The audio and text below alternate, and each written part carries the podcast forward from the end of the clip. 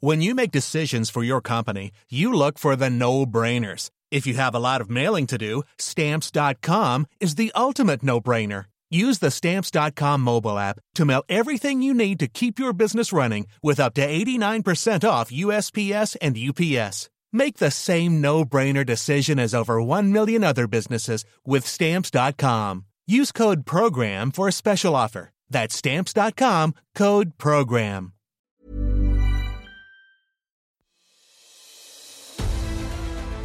Mes chers camarades, bien le bonjour. Aujourd'hui, quand on parle de barbare, on a souvent en tête l'image d'un guerrier poilu, bourrin et pas très intelligent.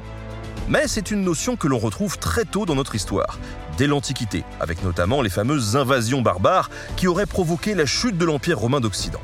Mais au-delà de ce mythe, qui sont ces peuples que l'on qualifie de barbares? D'où viennent-ils? Et quels sont ces royaumes qui se sont formés un petit peu partout? D'ailleurs, une fois les années passées et ces populations bien installées, qui est devenu le barbare à la place du barbare? Je vous propose dans l'entretien d'aujourd'hui de répondre tout ça en compagnie de Bruno Dumézil, un historien médiéviste spécialiste de ces questions. Bonne écoute sur Nota Bene. Ladies and gentlemen, the story you are about to hear is true. Bruno, bonjour.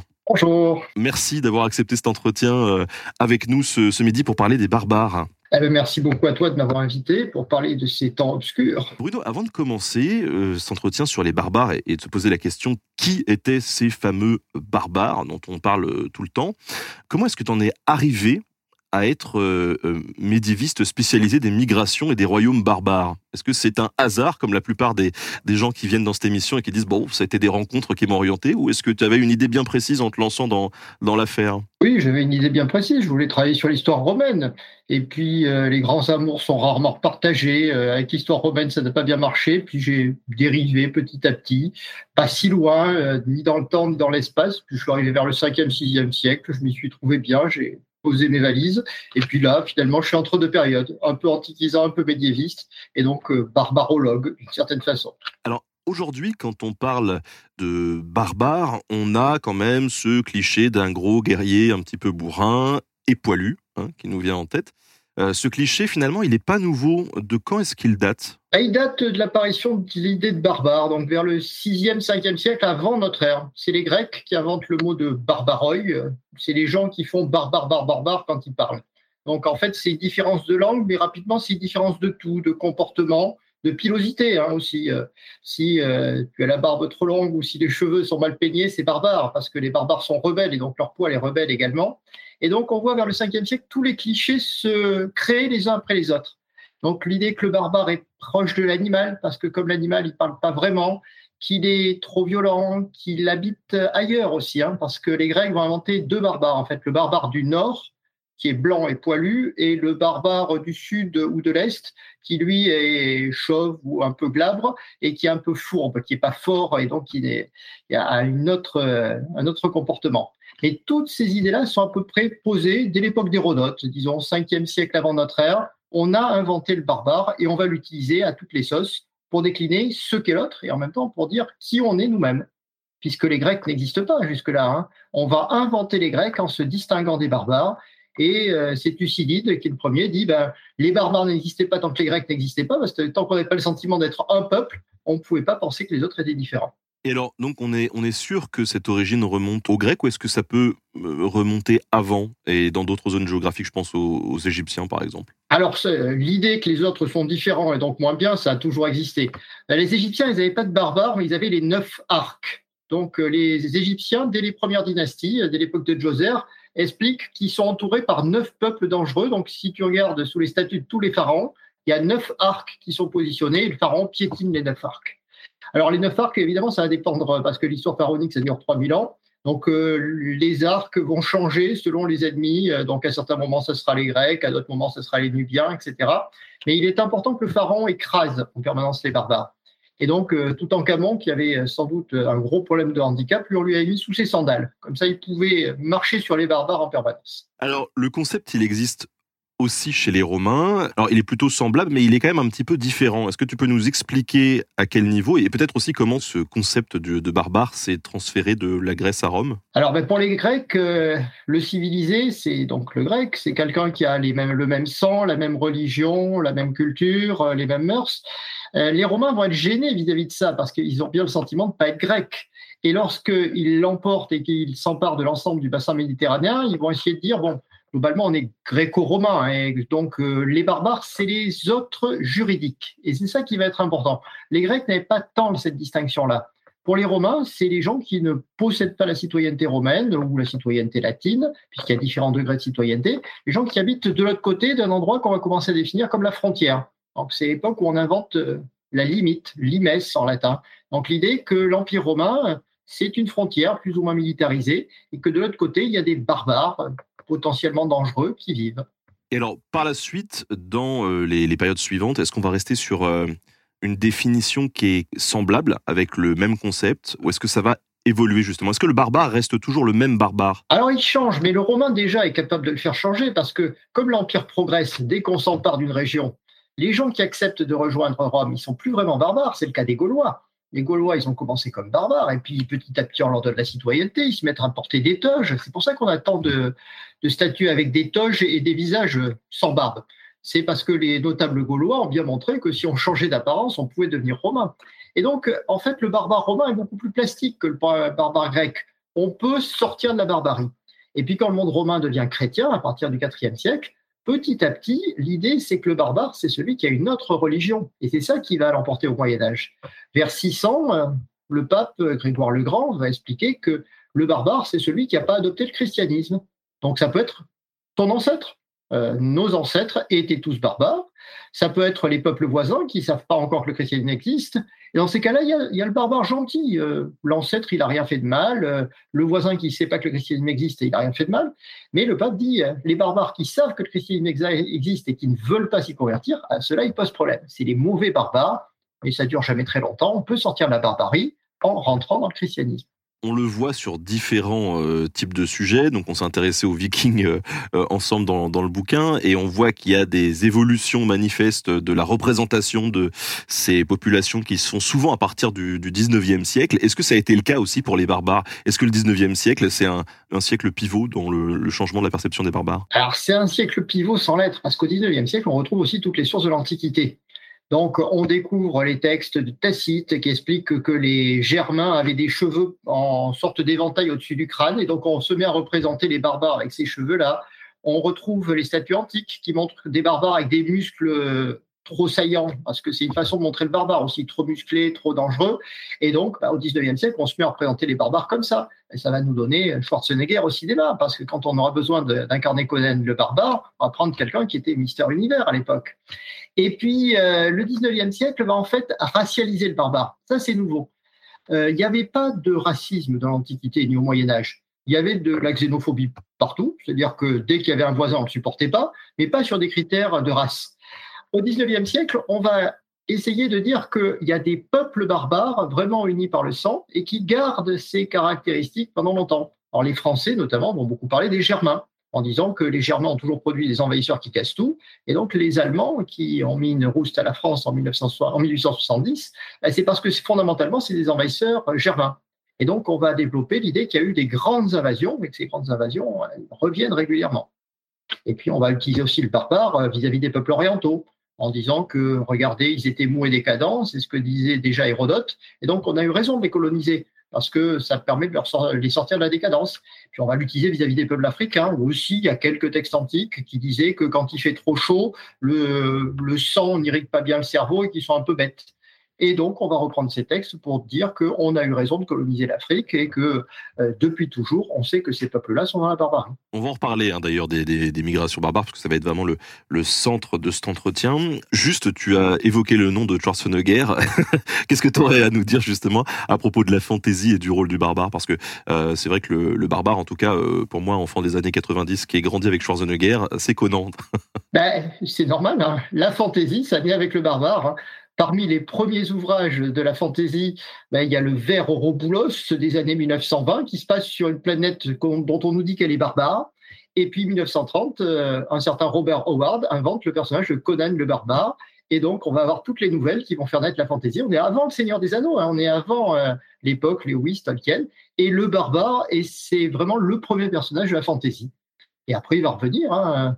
Toi qui es un enfant des années 80, tu te souviens des parties de Donjons et Dragons. Le barbare est un personnage jouable dans Donjons et Dragons à partir de 1981, c'est-à-dire c'est un des premiers à pouvoir être joué.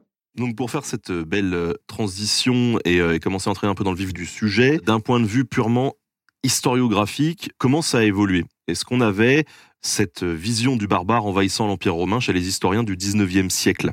Donc j'aimerais que tu nous en parles un petit peu de comment est-ce que ça a évolué dans les, dans les sources. Alors en fait, ça dépend des pays, parce que en France, oui, on va théoriser le barbare envahisseur. On pense à Augustin Thierry qui va écrire des grands récits des temps mérovingiens pour expliquer que ces gens-là étaient l'instinct de la barbarie, nous dit-il, et que les premiers rois de France ont été d'infâmes sauvages.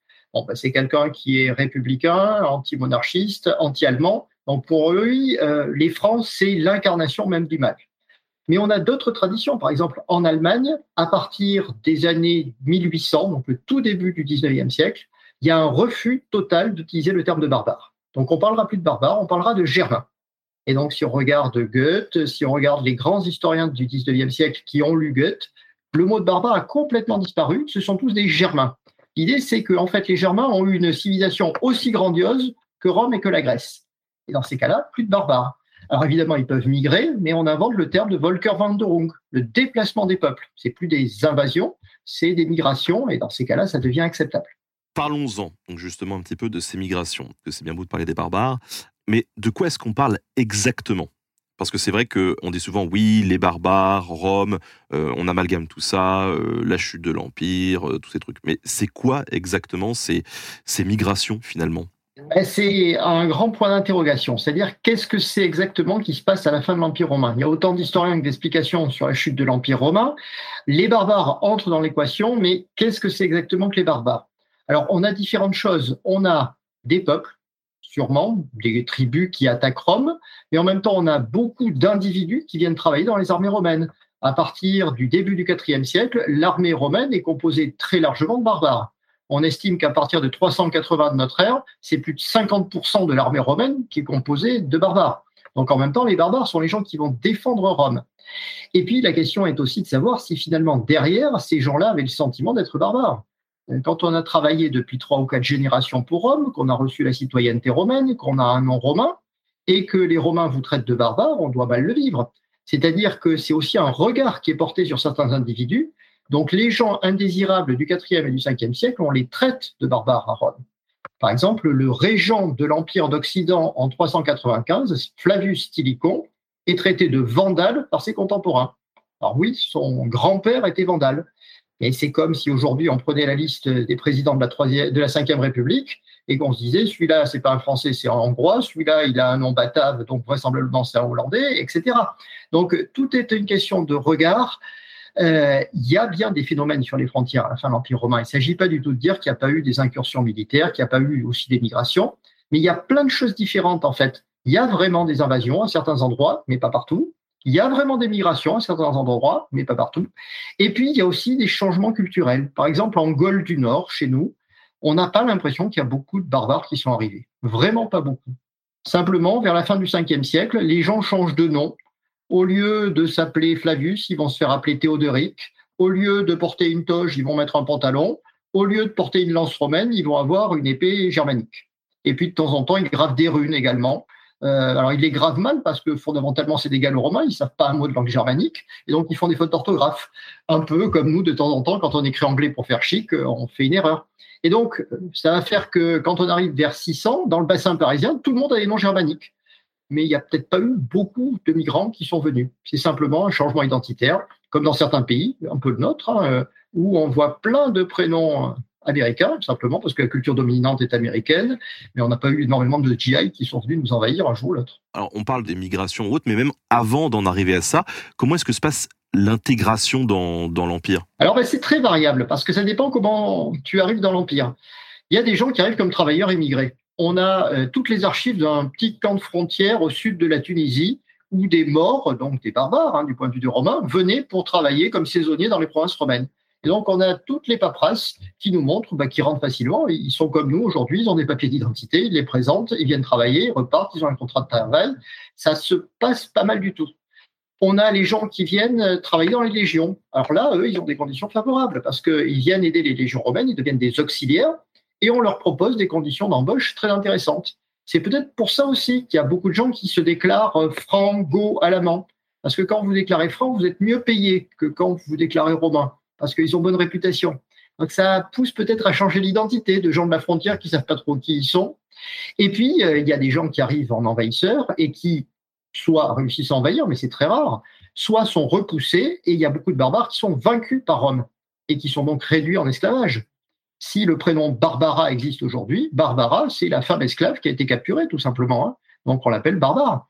Et puis on en a d'autres qui sont installés dans les provinces, euh, dans la région de Trèves, dans la région d'Autun. On sait qu'il y a des gens qui sont appelés les Lettes. C'est des barbares qu'on aurait pu massacrer, mais qu'on ne va pas massacrer, qu'on va installer dans des champs en friche. Donc il y a aussi ben, cette main-d'œuvre euh, semi-servile, parfois un peu libre, qui va euh, exister pendant un certain temps et parfois faire des petites communautés. Donc, c'est difficile de te parler de barbare parce que c'est un mot qui couvre toutes les réalités que l'on peut avoir vis-à-vis des gens qu'on n'aime pas. Euh, c'est un peu ben, comme dans les années 70 et 80, on avait euh, des mots méchants pour désigner les travailleurs euh, étrangers et qui en fait recouvraient des réalités multiples. Ou si tu connais Tartarin de Tarascon, il appelle turc absolument tout ce qui habite dans le bassin méditerranéen que ce soit euh, véritablement des Turcs ou tout simplement quelqu'un qui est plus basané que lui et qu'il considère comme inacceptable. Voilà, c'est vrai que dans, dans, cet imaginaire, quand on parle des barbares, on imagine ces conflits de la fin de l'Empire, etc. C'est quoi les causes qui ont provoqué ces mouvements de population? Les mouvements de population, ils sont pas énormes. Enfin, ça dépend des endroits, mais euh, si tu prends le, le cas des Francs, ils ont bougé de 50 km sur deux siècles. Donc, c'est pas la grande invasion, c'est le petit déplacement. Mais euh, aujourd'hui, on a plutôt tendance à penser que c'est l'affrontement entre Rome et l'Empire perse, l'Empire des Sassanides perses qui se met en place au IIIe siècle, qui consomme tellement de ressources militaires que Rome va devoir consacrer l'essentiel de ses forces à protéger son front oriental. Et donc aura tendance à dégarnir ses frontières sur le Rhin et sur le Danube, également en Afrique, hein, ce qui explique des percolations de population beaucoup plus faciles. Et puis, euh, il y a aussi la guerre civile. Hein. Les Romains sont au IIIe siècle, quasiment tout le temps en guerre civile. Et donc, euh, ben, pour faire une guerre civile, il faut des troupes. Donc, on dégarnit. On dégarnit euh, la province de Britannia, donc la Grande-Bretagne. Il y a plein de troupes sur le mur d'Adrien. On les fait venir pour participer à la guerre civile. Et donc, le mur, il est moins bien gardé. C'est un peu l'histoire de Game of Thrones, hein, d'une certaine façon. Et tout ça fait que au IIIe siècle, on a des raids massifs de population des frontières. En fait, c'est des petites tribus des frontières qui se rassemblent. Dans la région des Bouches-du-Rhin, il y a une douzaine de tribus, les Sansivariens, les Chatuaris, les Chattes, dont tu n'as jamais entendu parler, je pense. Ils sont pas assez nombreux pour faire quoi que ce soit. Ils décident de se rassembler à 12. Ils s'appellent les Vaillants, les Francs, les Francs. Et là, ben, il y a un peuple qui vient de naître. C'est pas vraiment un peuple, c'est un groupe militaire qui s'est réuni pour profiter de ce que la frontière était moins bien gardée et d'attaquer. Euh, entre Rhin et Danube, il y a un groupe totalement mélangé avec des Romains, des pas-Romains, il décide de s'appeler Tous les hommes, Alamanen, les Alamans. Et euh, le groupe Alaman vient d'apparaître. Et sur la province, euh, les provinces danubiennes, donc du côté de la mer Noire actuelle, il y a les Go, donc sont un petit groupe qui réunissent toutes les gens qui sont tout autour et ils font une grosse confédération. Et le chef dit Je suis le roi des et mène désormais des attaques. Donc c'est sans doute pour profiter de l'Empire, des faiblesses de l'Empire, que ces groupes se rassemblent. Mais au IVe siècle, l'Empire va mieux. Et ces groupes sont là et désormais travaillent pour l'Empire. Donc vous avez des barbares qui sont toujours étrangers, puis il y a des barbares sous contrat, des barbares travaillant pour l'Empire romain pour éventuellement se protéger d'autres barbares, ceux qui sont jugés inassimilables, notamment les Huns. Quand au 4e, 5e siècle, les Huns attaquent, les Romains veulent pas de Huns, pas trop de Huns. On embauche quand même quelques-uns comme mercenaires parce qu'ils sont bons à cheval, mais pas de Huns quand même à l'intérieur des provinces. Et donc on fait rentrer en masse les Goths, et donc, on dit, les Go, bah, désormais, vous êtes une armée romaine comme une autre et vous travaillez pour nous. Justement, les, les Huns et le fameux Attila, ils vont avoir une, influence euh, importante ou pas du tout? Parce que c'est vrai que dans la figure du barbare, Attila, dans l'image romantique, euh, ressort tout de suite. quoi. Ah Attila, lui, il est resté, c'est vrai. Alors, Attila, c'est une histoire relativement courte. Hein. C'est au 5e siècle, ça dure quoi, deux décennies. Entre les années 430 euh, et 450, qu'un homme réussit à prendre le contrôle de la confédération des Huns. Les Huns, c'est pas un peuple, en fait. Euh, il y a peut-être 10 000 Huns chez les Huns. Et puis, à l'intérieur, il y a ce qu'on appellera plus tard les Ostrogoths, il y a les Gépides, il y a plein de peuples germaniques, aussi des peuples turcophones à l'intérieur. Donc, c'est un gros groupe de population, pour partie nomade, pour partie sédentaire, qui se rassemblent dans la moyenne vallée du Danube et qui parasitent l'Empire romain. Donc, c'est plutôt du, du parasitage. C'est-à-dire qu'on fait chanter l'Empire romain pour qu'il paye année après année un tribut. Si vous ne payez pas, on vous pille. Et en fait, Attila est meilleur comme maître chanteur que comme combattant, parce qu'à chaque fois qu'il va tenter de mener une opération militaire, ça tourne un peu court. Donc il essaie d'assiéger Constantinople, ben, ça marche pas. Quand il va partir en Gaule en 451, il se prend une grosse raclée au champ catalonique. Il va essayer de faire une opération en Italie du Nord, mais euh, l'Italie du Nord euh, connaît une épidémie et donc il préfère repartir. Donc Attila, en fait, aura fait très très peur pour une action militaire qui est relativement réduite. Mais en fait, on voit qu'il fonctionne en interaction avec l'Empire. Donc, plutôt que de rentrer et de se faire embaucher, ben, il dit je suis à la frontière et euh, donnez-moi les impôts. D'une certaine façon, pour l'Empire romain, c'est un peu la même chose. Hein. Que vous payez des soldats ou vous payez un tribut aux barbares de la frontière, c'est la même somme. En plus, Attila ne demande jamais assez. Donc, euh, Attila n'a pas de bonne connaissance sur le fonctionnement de l'Empire. Il demande des sommes un peu dérisoires. Et quand il meurt, euh, son monde s'effondre avec lui, la confédération disparaît. Attila a fait très très peur. Hein. C'est pour ça qu'au 8e siècle, on l'appellera le fléau de Dieu. Mais euh, de son vivant, euh, c'était peut-être pas le pire. Mais alors du coup, il a fait peur, ok, mais est-ce que ça a causé justement des mouvements de population ou, pas du tout, comme tu dis, les gens sont juste restés en disant, bon, bah, on paye euh, à l'un ce qu'on devait à l'autre Alors c'est difficile. Justement, là, les historiens ne sont pas d'accord entre eux. Il est possible que les uns venant quand même de la steppe eurasienne et poussant ou regroupant des populations sous leur direction et quand même commencer à créer des mouvements de population, un effet domino d'une certaine façon. Les uns poussent euh, en Eurasie, les Goths de la mer Noire poussent un petit peu, ensuite dans les Balkans ça pousse, et ça finirait par pousser jusqu'au Rhin. Alors aujourd'hui, on est un peu réservé sur cette hypothèse euh, de grande migration qui aurait tout provoqué, parce que ce qui se déplace, c'est pas énorme quand même. Hein. C'est surtout des hommes. Hein. Il n'y a pas beaucoup de femmes. Donc, en fait, quand on parle de migration, ce n'est pas forcément des populations, c'est des armées, voire même des chefs d'armée dans certains cas. Donc, oui, Léon ont sans doute eu un impact important. En fait, c'est plutôt la décomposition de l'empire d'Attila qui va tout changer, parce que à la place d'Attila, euh, il n'y a pas vraiment de pouvoir fort qui s'installe en Europe centrale. Et l'empire romain ne réussit pas à refermer la brèche parce que l'empire est séparé entre Orient et Occident. Et donc, il va y avoir un ventre mou en Europe centrale, avec toute une série de groupes qui vont s'installer, les Gépides, les Avars, euh, mais rien qui assure une pérennité. Et donc, euh, ben, l'Europe centrale va être pendant longtemps la zone de conflit entre les grandes puissances, parce que rien n'a remplacé finalement euh, Attila. Pour bien comprendre un petit peu de, quoi on parle, par exemple, Attila, c'est relativement court. Ce qu'on appelle aujourd'hui les grandes migrations, c'est de quand à quand? Est-ce que tu peux nous border un peu chronologiquement ça? Ben, Difficilement. Il y a des raids au IIIe siècle. IIIe siècle, ça serait plutôt des, grandes, des grands pillages. C'est-à-dire que les barbares viennent, mais ils repartent tous. Ils repartent et parfois ils coulent dans le Rhin, donc on a retrouvé des épaves avec des trésors de pillage, donc il n'y a pas du tout de migration au IIIe siècle. IVe siècle, il y a des opérations qui sont commandées par Rome. Donc euh, Rome installe des barbares, par exemple au nord de la Grèce, euh, les Romains installent les Goths. Donc c'est de la migration si tu veux, mais enfin ils ont traversé le Danube, euh, ils ont fait 60 km, hein, donc c'est pas de la très très grande migration. Entre 406 et 407, là, il y a un gros mouvement militaire. Donc, il y a des Vandales, des Suèves, des Alains qui franchissent le Rhin et qui s'enfoncent jusqu'en Espagne. Et puis, les Vandales vont créer un royaume à Carthage, en Afrique du Nord. Donc là, il y a vraiment une migration. Beaucoup d'hommes, hein, surtout très peu de femmes, mais enfin une grosse armée, sûrement, euh, on nous parle de 80 000 personnes qui traversent Gibraltar, donc ça commence à faire du monde. Et puis, euh, au début du, 5, du 6e siècle, on va encore avoir des petites percolations plutôt. Donc, des gens qui vont se déplacer comme les Francs. Les Francs, ils étaient dans le sud de la Belgique, ils s'installent plutôt en France du Nord. Donc, c'est des petits mouvements. Les Burgondes, qui étaient autour du lac Léman, s'installent dans la région de Lyon. Donc, là encore, des petits déplacements. Puis, on a un dernier mouvement qui se déroule à la fin du 6e siècle, avec quelques peuples d'Europe centrale qui débarquent c'est le cas des Lombards. Les Lombards s'installent en Italie en. il y a un petit débat, mais disons en 568. Donc la fin du VIe siècle. c'est les derniers arrivés. Et donc, ils créent le dernier royaume barbare. Et puis après, et puis après, c'est fini d'une certaine façon. Alors, il y aura d'autres mouvements. Hein. Il y aura ensuite les Vikings euh, chers à ton cœur, euh, mais il y aura également les Slaves hein, qui vont faire des opérations, et puis il y aura les Sarrasins, et puis bientôt les Hongrois. Mais euh, disons que pour l'essentiel, ça se termine à la fin du VIe siècle.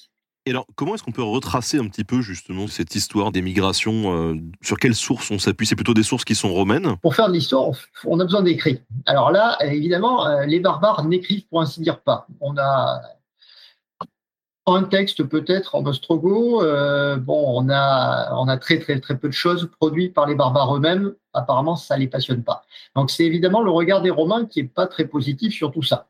Mais c'est très variable, hein, parce que tu vois, les Visigoths, tout le monde les aime bien.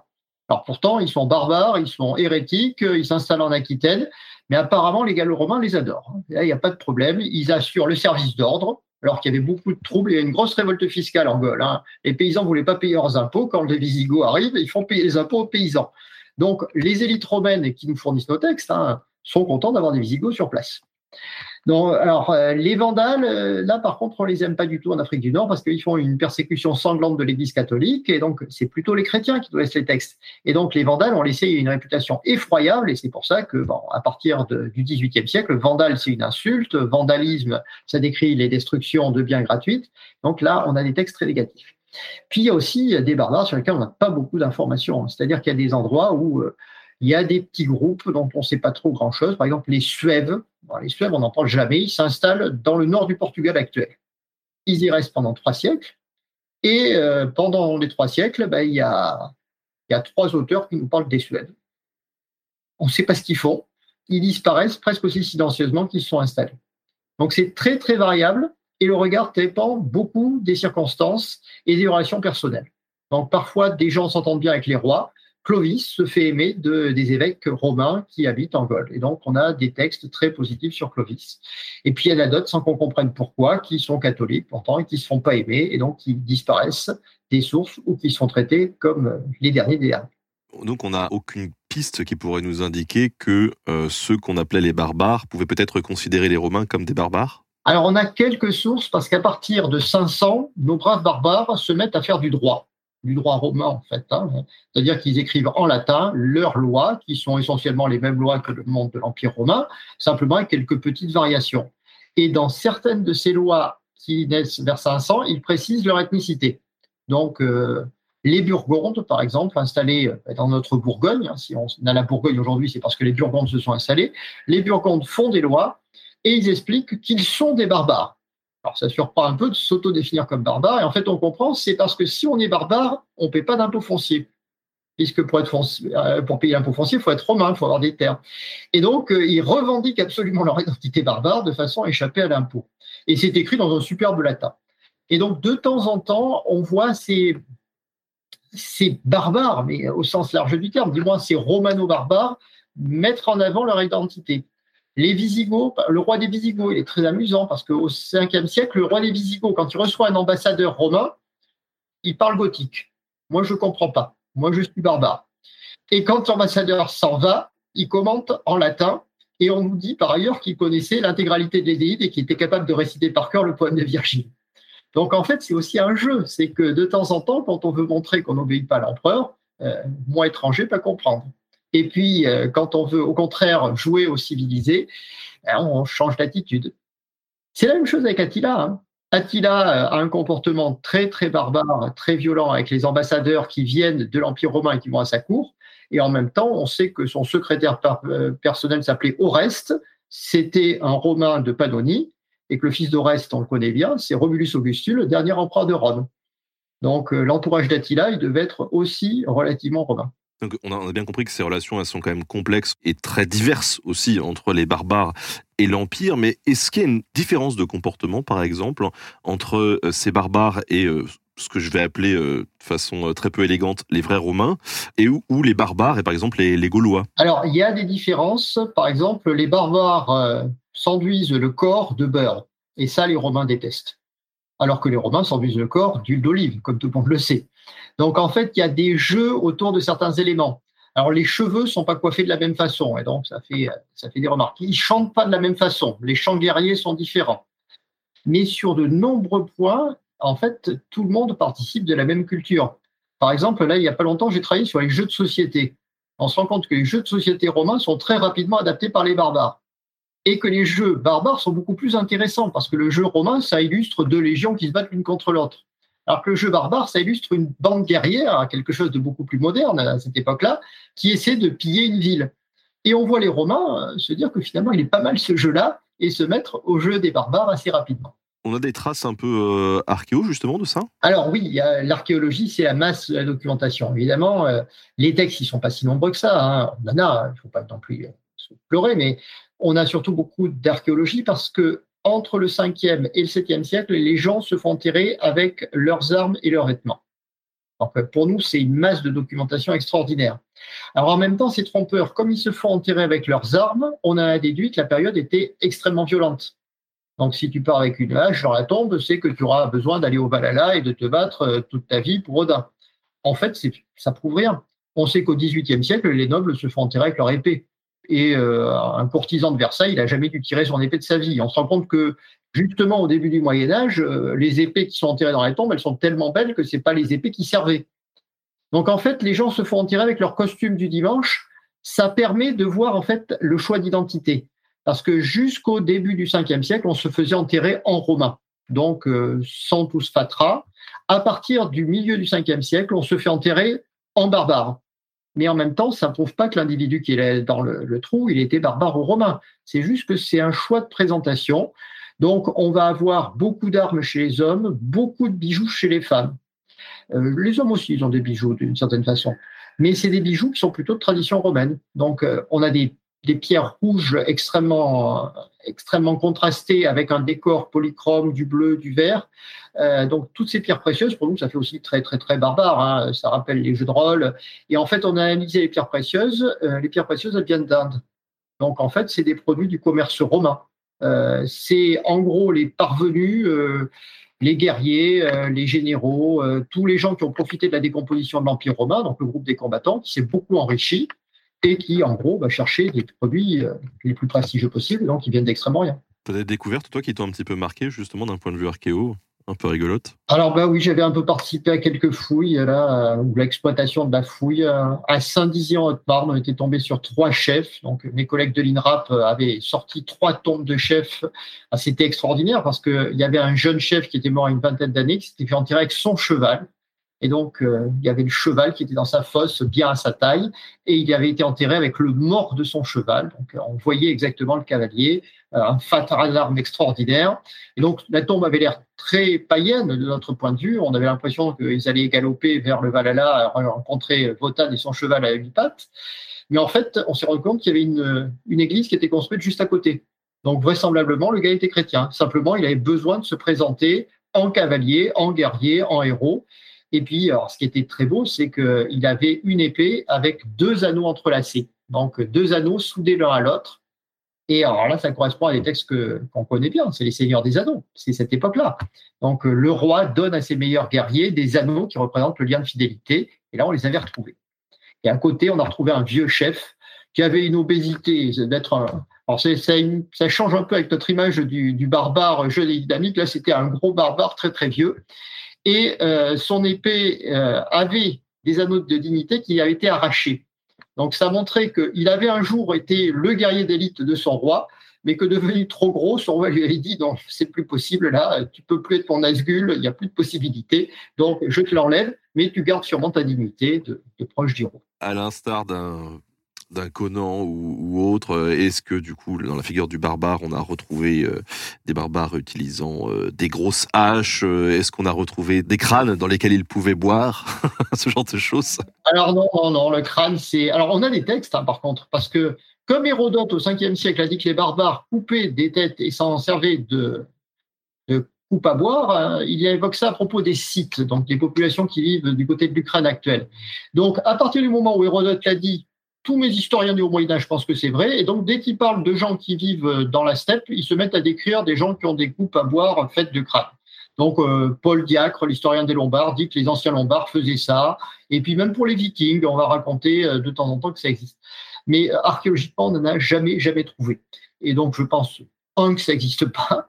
Donc c'est le pur fantasme, comme aujourd'hui, euh, quand on va dans un magasin gothique et qu'on achète une coupe en état en forme de crâne, ou qu'on achète un verre avec des crânes, et que si jamais ça existait, ce qui n'est pas totalement impossible, ben, c'est une sorte de rebarbarisation, c'est-à-dire que quelqu'un qui s'estime trop civilisé se réinvente un passé barbare, ce qui n'est pas impossible, parce qu'à partir du 7e siècle, les barbares qui sont désormais complètement fondus dans cette société romaine et chrétienne, ils rêvent d'avoir eu des ancêtres barbares.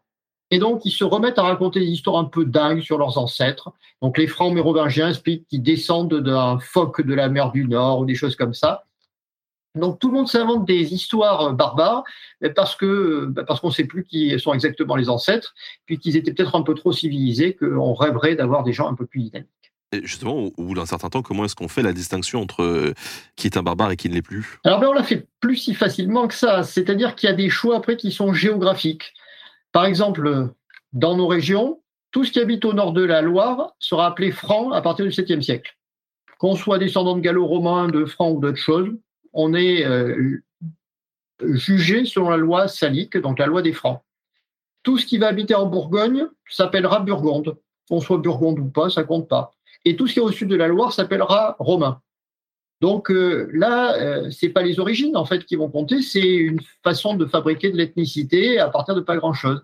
Et plus on essaie de faire ces bricolages, plus il y a des gens qui sont pas contents. Par exemple, les, gens du côté du Rhin disent on n'est pas vraiment vraiment des Francs, on est des Ripuaires. Et donc on invente une ethnicité Ripuaire. Puis euh, les gens qui sont tout au sud de la Garonne disent on n'est pas vraiment exactement des Romains, on est des Vascons. Et donc, on va voir une identité vasconne se développer. Alors, il y a sûrement eu des Vascons hein, dans l'Antiquité, mais on va voir des gens qu'on appellera plus tard les Gascons ou les Basques euh, se développer parce qu'ils veulent plus être identifiés comme des Romains. Donc, c'est une sorte de grand bricolage. Hein. Il faut imaginer le début du Moyen Âge comme un grand mécano des ethnicités. Il y a des choses qu'on a héritées des parents, il y a des choses qu'on fabrique soi-même, et puis euh, il y a des gens comme euh, Dubézil, comme Benjamin, des historiens qui racontent aussi des histoires. Et les histoires, ça marche aussi. Hein quand on raconte aux gens que leurs ancêtres viennent de tel endroit, ils se mettent à le croire. Et donc, euh, par exemple, au 7e siècle, il y a un historien qui va dire aux Francs, euh, vous êtes tous des descendants des héros de la guerre de Troie. Ça nous paraît complètement ridicule, mais on se rend compte que les chefs francs se mettent à s'appeler Aîné, Anténor, Priam, etc. Et donc, ils se mettent à croire qu'ils sont effectivement des descendants des héros de la guerre de Troie. Et donc, euh, il va y avoir jusqu'au XVIIe siècle le mythe que les Francs n'ont jamais été barbares, puisque c'est des Troyens qui se sont exilés en Germanie et qui ont fondé des villes. C'est pour ça qu'on habite euh, dans un pays dont la capitale est Paris. Tu t'es jamais posé la question Avec les Parisiens? Oui, ça c'est la vérité. Mais on va raconter que quand les Francs sont arrivés, ils ont fabriqué des villes pour donner le nom de leurs ancêtres. Donc, ils ont fait la ville de Troyes en Champagne, et puis Paris a donné son nom à la ville de Paris. Et donc, on invente des fausses étymologies pour les villes. Mais on va y croire. Hein. On y croit au moment où l'université de Paris est fondée au IIIe siècle, on y croit beaucoup. On pense que c'est une ville troyenne, Paris. Question personnelle, mais moi je suis un peu embêté parce que j'habite à Tours. je sais que nous, on a la, ville se revendique un peu comme romaine, mais du coup, euh, on était quoi? Bah, T'es romain parce que tu as le plus grand historien du Moyen Âge qui a vécu chez toi, Grégoire de Tours évêque de Tours à la fin du VIe siècle. Alors lui, euh, tu vois, lui, il se prétendait sénateur romain. Donc il nous explique que euh, tous ses ancêtres ont toujours été romains.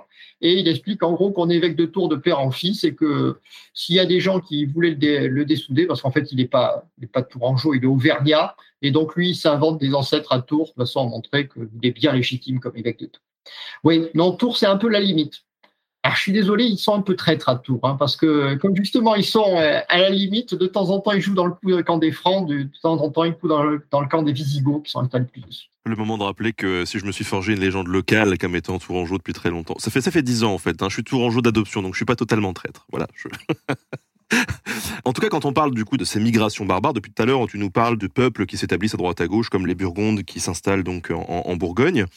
Est-ce qu'il y a certains barbares qui se sont euh, installés en dehors de l'Europe? Alors, des déplacements se font plutôt des régions pauvres vers les régions riches. Donc, ça a plutôt tendance à migrer vers le bassin méditerranéen, ça c'est sûr. Ensuite, il y a d'autres déplacements qui se font vers des régions qui sont plus romaines. Par exemple, euh, vers 410, Rome abandonne la province de Grande-Bretagne parce qu'elle est plus défendable. Et à partir de là, on a des ou des migrations ou des déplacements massifs. Là, il y a beaucoup de débats chez les historiens, de gens qui viennent en gros du sud de la Scandinavie et qui vont s'installer en Grande-Bretagne. Donc on les connaît bien, hein, c'est les Angles, les Jutes et les Saxons. Et un jour, euh, les Angles et les Saxons euh, vont fusionner et faire ce qu'on va appeler les Anglo-Saxons.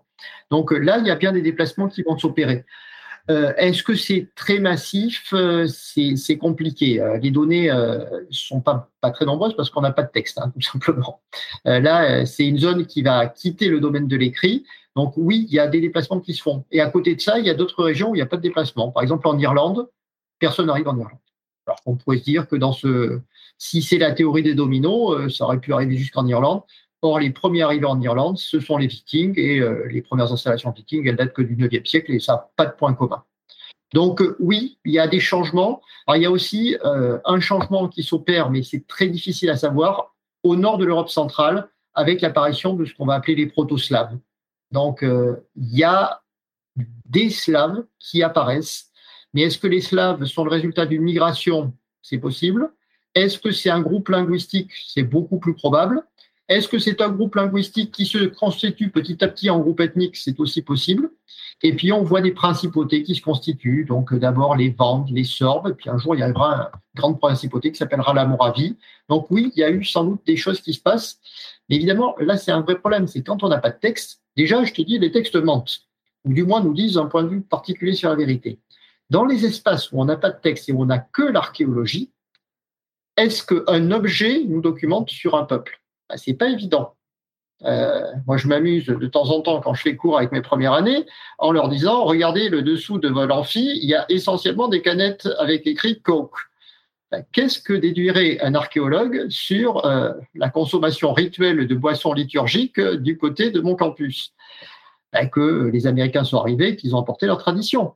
Donc là encore, c'est pas facile de savoir si euh, trouver un objet qui, de notre point de vue, go ou slave dans une région, ça veut dire qu'on a un go ou un slave qui est là. Et puis, euh, ben, les artisans bougent aussi. Hein. Quand une épée euh, efficace apparaît quelque part et qu'il y a une technique de forge qui apparaît, tout le monde copie la technique de forge. Tes chers vikings, ils ont volé nos épées franques. Et donc, en Scandinavie, il y a plein de contrefaçons d'épées franques l'épée Ulfbert, le symbole même de l'âge viking, bah, il y a écrit Ulfbert avec deux croix parce que c'est un forgeron rédant qui fabriquait les premières épées. Et donc, euh, finalement, après, si on prenait uniquement la, base de l'épée Ulfbert, on pourrait dire que les vikings sont des francs. Et quid des Vandales euh, et de l'Afrique? Alors, les Vandales, oui, là, c'est un endroit où ça se passe mal. Ça se passe indiscutablement mal. Euh, ils arrivent 80 000 peut-être, en tout cas, ils sont relativement nombreux. Ils assiègent les villes, ils pillent, ils tuent et ils sont hérétiques et pas tolérants. Alors que les autres barbares sont, pour, pour ainsi dire, tous hérétiques. Alors, ils considèrent que le Père est légèrement plus puissant que le Fils au sein de la Trinité. Donc, c'est pas très hérétique, mais en tout cas, ils sont pas catholiques. Euh, d'habitude, ça se passe bien. En Afrique, ça se passe très mal. Le roi des Vandales déporte les évêques catholiques. Son fils, alors le premier roi s'appelle euh, Jean Séric, déjà, il n'est pas très tendre. Son fils Uléric, vers 480, massacre les évêques. Et là, il n'y a pas, il n'y a pas à chipoter, c'est vraiment des massacres de masse, euh, des camps de travaux forcés dans le désert, des choses vraiment horribles. Et donc, le royaume de Carthage est en fait un royaume où l'unité ne va pas se faire. Les Romains catholiques ne se mélangent pas vraiment avec euh, les barbares hérétiques. Et donc, c'est un royaume qui va mal, enfin qui va mal pendant un siècle. Donc, tu vas me dire que ça va. C'est une façon de voir la crise. Mais en tout cas, on a l'impression que c'est un royaume qui fonctionne relativement mal et qui va être oblitéré en moins de six mois. Euh, lorsque l'empereur romain Justinien décide d'attaquer le royaume euh, vandale dans les années 530, en six mois, il prend la capitale, il capture le roi et détruit tout. Ce qui laisse à penser qu'il n'y a pas grand monde qui soutenait les Vandales. Et que là, vraiment, euh, il y, a, un effondrement. Pourquoi est-ce que les Vandales sont descendus jusqu'en Afrique du Nord? Ils avaient passé le Rhin en 407. Ils avaient pillé pendant deux ans Angola. Ils étaient descendus en Espagne ils restent 20 ans en Espagne et puis ils se font pousser par les Suèves et par les Goths. Donc, euh, il faut imaginer que, en gros, c'est à qui pillera le plus, et donc personne veut qu'on vienne piller sur vos terres. Euh, donc, euh, les, les, Vandales deviennent indésirables en Espagne, les Goths sont beaucoup, beaucoup plus puissants, et les Goths ne veulent pas du tout qu'on vienne s'installer en Occident parce que c'est chez eux. Donc, au même moment où les Goths repoussent Attila, la grande victoire des armées romaines contre Attila, c'est en fait les Goths qui la remportent, hein, euh, ben, les Goths vont aussi pousser les Vandales pour leur dire d'aller un peu plus loin, euh, pour voir s'ils ne pourraient pas trouver un territoire à piller de leur côté. Et donc, les Vandales passent Gibraltar en 429 et euh, ne trouvent pas un accord. Normalement, ils auraient dû se faire embaucher, devenir une armée romaine comme les autres, mais ils n'arrivent pas à trouver d'accord. Et donc, ils deviennent véritablement une force, une force d'occupation. Il n'y a pas d'autre, d'autre terme. Alors, ça ne veut pas dire qu'il n'y a pas des petites négociations. Euh, les Vandales vont enlever des princesses impériales romaines, épouser des princesses impériales, essayer de se donner un petit vernis de légitimité. Ils vont frapper des monnaies romaines, ils font leur administration en latin. Hein. Les Vandales, on a plein de documents administratifs. Euh, pour compter les impôts, là, ils sont pas barbares. Mais, euh, mais ça se passe pas. Et ça se passe pas bien. C'est difficile à dire pourquoi. La sauce ne prend pas. Mais c'est le seul cas où ça ne prend pas. Alors, c'est aussi triste pour les Vandales parce que comme ils sont oblitérés, ils n'ont pas laissé de grandes histoires des Vandales, comme on a des histoires des Goths, des Visigoths, des Ostrogoths, des Francs, des Burgondes. Donc, il n'y a pas de textes qui disent qu'ils ont été fantastiques. Tout le monde les détestait, donc il n'y en a que les textes qui nous disent euh, le plus grand mal des Vandales. Et puis, il y a aussi une histoire euh, très contemporaine, c'est que le modèle de l'invasion vandale dans le Maghreb actuel, c'est le modèle de la colonisation française. Donc, en gros, des gens qui viennent de l'extérieur, qui s'emparent du territoire et qui cassent tout. Et donc aujourd'hui, les historiens du Maghreb ont une forte réticence à traiter les Vandales autrement que comme des envahisseurs, parce que c'est quand même un peu le modèle de ce que les Français ont fait. Alors, pour résumer un petit peu tout ça, on a donc des populations qui viennent s'installer dans un empire romain d'Occident qui est euh, dans une situation, c'est un peu le bazar, quoi, entre pillage, installation pacifique. Est-ce qu'on peut parler un petit peu de la fondation vraiment de ces royaumes barbares d'un point de vue euh, juridique, administratif? Comment ça s'est passé, tout ça? Alors, ben, une fois que généralement la première génération, euh, qui est plutôt une génération de conquérants, de bricoleurs, est passée. Il va falloir pérenniser tout ça. Euh, les différents royaumes font des lois, généralement.